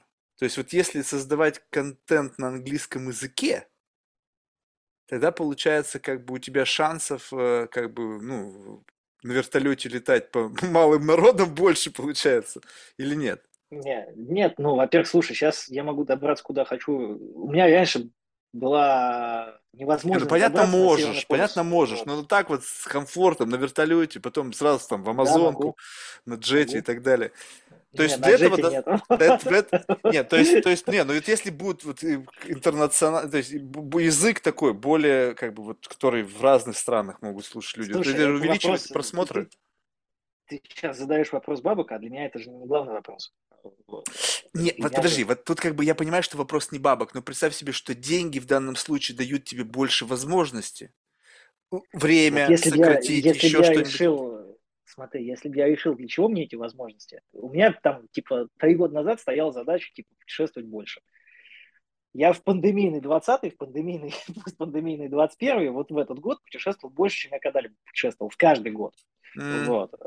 Хотя в 20-й путешествовать было нельзя, в принципе. Но там, благодаря некоторым особенностям, нас в каждом городе встречали отдельно от всей этой пандемии, и э, как бы у нас там хороший ресурс был того, как, как путешествовать. Вот. То есть там люди сидели по домам, боялись куда-то выйти, а мы там с этой Тюмени воздушный шар запускали. Просто это настолько психоделичное зрелище. Все реально люди сидят на карантине по домам, там какие-то черти стоят в Тюмени в жилой застройке и запускают воздушный шар. Просто.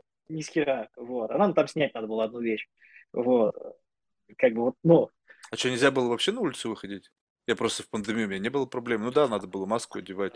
Где-то рекомендовали не ходить, но я помню, я все равно ходил. Мне пофиг было. Людей меньше это было. был, э, это, это был тот момент, когда, во-первых, в город можно было заехать только по спецразрешению. Ну, типа, там карантин был. А во-вторых, на улице можно было появиться только по спецразрешению, если ты непосредственно Офигеть. работаешь то есть это типа там недель три таких было. Но вот мы вот в, именно в этот момент, вот, там я был первым путешественником в Кении после того, как э, закрыли, русским в смысле, после того, как закрыли и открыли заново. Вот. Тоже совершенно необычное ощущение, потому что ты там приезжаешь на границу, они вообще не знают, что с тобой делать. У них ты, ты первый такой просто. У них там правила на лету меняются. Типа, а что вам вчера говорили бумажную форму, сегодня ее нет, сегодня надо электронную вот здесь, на сайте здравоохранения заполнить. На, сиди, интернет ищи в Кении. Опять же, хорошо, что я заранее симку электронную купил, ну, виртуальную кенийскую. Я вообще там в аэропорту стоял просто, не отходя от отказа, еще в сутки паковал там. Вот. Э, то есть, это был первый интерес, его я разрешил, вот. Там сейчас уже второй интерес встает, типа, а нахрена ты вообще живешь? Ну, то есть, типа, а что ты не пишешь книгу, а что ты не охватываешь больше людей на английском, это же конечный вопрос, а, типа, зачем ты живешь? Вот. И, блин, меня этот вопрос пугает, потому что я не знаю толком. Я, я, я вот эту книжку, интернет, я рассматриваю это не как цель, а как средство. Ну, то есть, как бы ты увеличиваешь свою ресурсность, и благодаря этой ресурсности ты как будто бы тебе больше... Ну, э, видишь, ты мне сейчас сказал, что на самом деле, типа, то, что мне нужно, я могу это сделать и так. Ну да, но когда ты как бы понимаешь, что как бы все то же самое, но, во-первых, комфортнее, быстрее, из одного места перемещения в другое. Жизнь-то ведь она короткая. То есть время-то, как бы ты ни путешествовал, его никто не вычленит. Вот представь себе, что для тебя собраться там и куда-то переехать, а сейчас столько-то времени, а ты мог бы его не тратить, но зато больше времени провести с этими людьми. То есть ты как бы получается, что ты растягиваешь удовольствие и минимизируешь э, какие-то накладные вот эти вот все дела там какие-то бюрократические. Я примерно понимаю, о чем ты говоришь, но, наверное, пока для меня эта проблема так не стоит. Слушай, вот я здесь, типа, в Москве поселился, купил квартиру, вот, вот у меня вот тут вот сейчас камеру сдвинул, вот видишь, там на стене картина висит. Mm-hmm. Вот, вот, вот, вот это там вот. Вот. А я на нее могу некоторое время смотреть, она меня безумно радует своим присутствием. Ты понял, я купил, по-моему, за 6 тысяч рублей. Вот. То есть это акварель вообще художница, которая из невероятно скажных лиц. Вот. А, значит, ну, просто ты не смотришь и начинаешь ржать от того, насколько они прикольно нарисованы. Mm. Ну, для меня так. Вот. А мне нравится находиться в квартире, как бы, где там посуду, которую я выбрал, мебель, которую я выбрал, там, да, есть какие-то косяки, там вот типа один на нас смотрит, вот этот белый, вот, но типа мне здесь просто нравится, мне здесь приятно. Это дом. Это дом, да. Ну, слушай, я до этого жил в Москве на съемной хате. Там нельзя было ничего поменять, по большому И, счету. и это не был дом. Поэтому, когда мне говорят о шеринг экономи, я говорю, ребята, вы, я, я жил очень долго времени. После того, как у меня была квартира в России, я приехал в Нью-Йорк, я просто не мог себе позволить купить свою квартиру. Ну, там все козьих денег стоит. И я не ощущал чувства дома. Ты возвращаешься куда? В съемную квартиру. Можете сказать, что это дом? Нет. И поэтому чувство дома, мне кажется, оно так важно, потому что именно вот здесь ты Я к ощущаешь, что... тому, что я здесь-то, как показала практика, могу прожить довольно долго, не вылезая даже без путешествий. Вот. Э, И у меня там вот в каком-то году это было даже там три месяца. я просто, когда, в, сейчас скажу, когда до того, как начались карантины, я прекрасно понимал, что такое коронавирус и к это все пойдет. Даже успел кислородный концентратор купить, пока он дешевый был. Вот. А в январе я понял, что происходит. Февраль, март, апрель. А у меня была только одна поездка, по-моему. Вот, э, значит, соответственно, я вот два месяца из этих трех сидел дома, не переставая. Вот. э, Ну, то есть я реально вообще на улицу не выходил. То есть я ждал, что сейчас Москва вся будет заражена, и, типа, лучше мне, наверное, не высовываться. Вот. Ну, там я сделал пару ошибок в прогнозах, то есть я купил респираторы не те, я с углем, который там и так далее. Вот. До сих пор, кстати, где-то лежат там на всякий случай. Вот.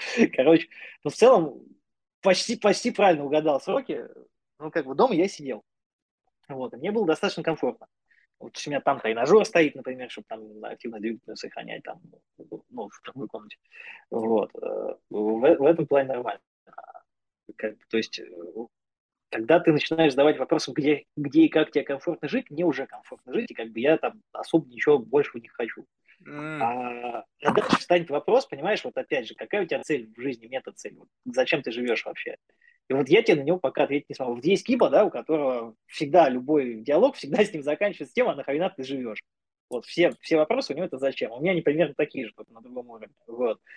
А, те, те с ним, вот после диалога с ним, ты уходишь опустошенный, потому что ты действительно понимаешь, что ты зря живешь, как бы. ну, вот в такой вот позиции. Не, ну это Вот, тоже ментальное насилие, понимаешь? Это вопрос, кстати, такой тоже, как- что бы, что бы ты ни говорил, можно всегда сказать, а зачем?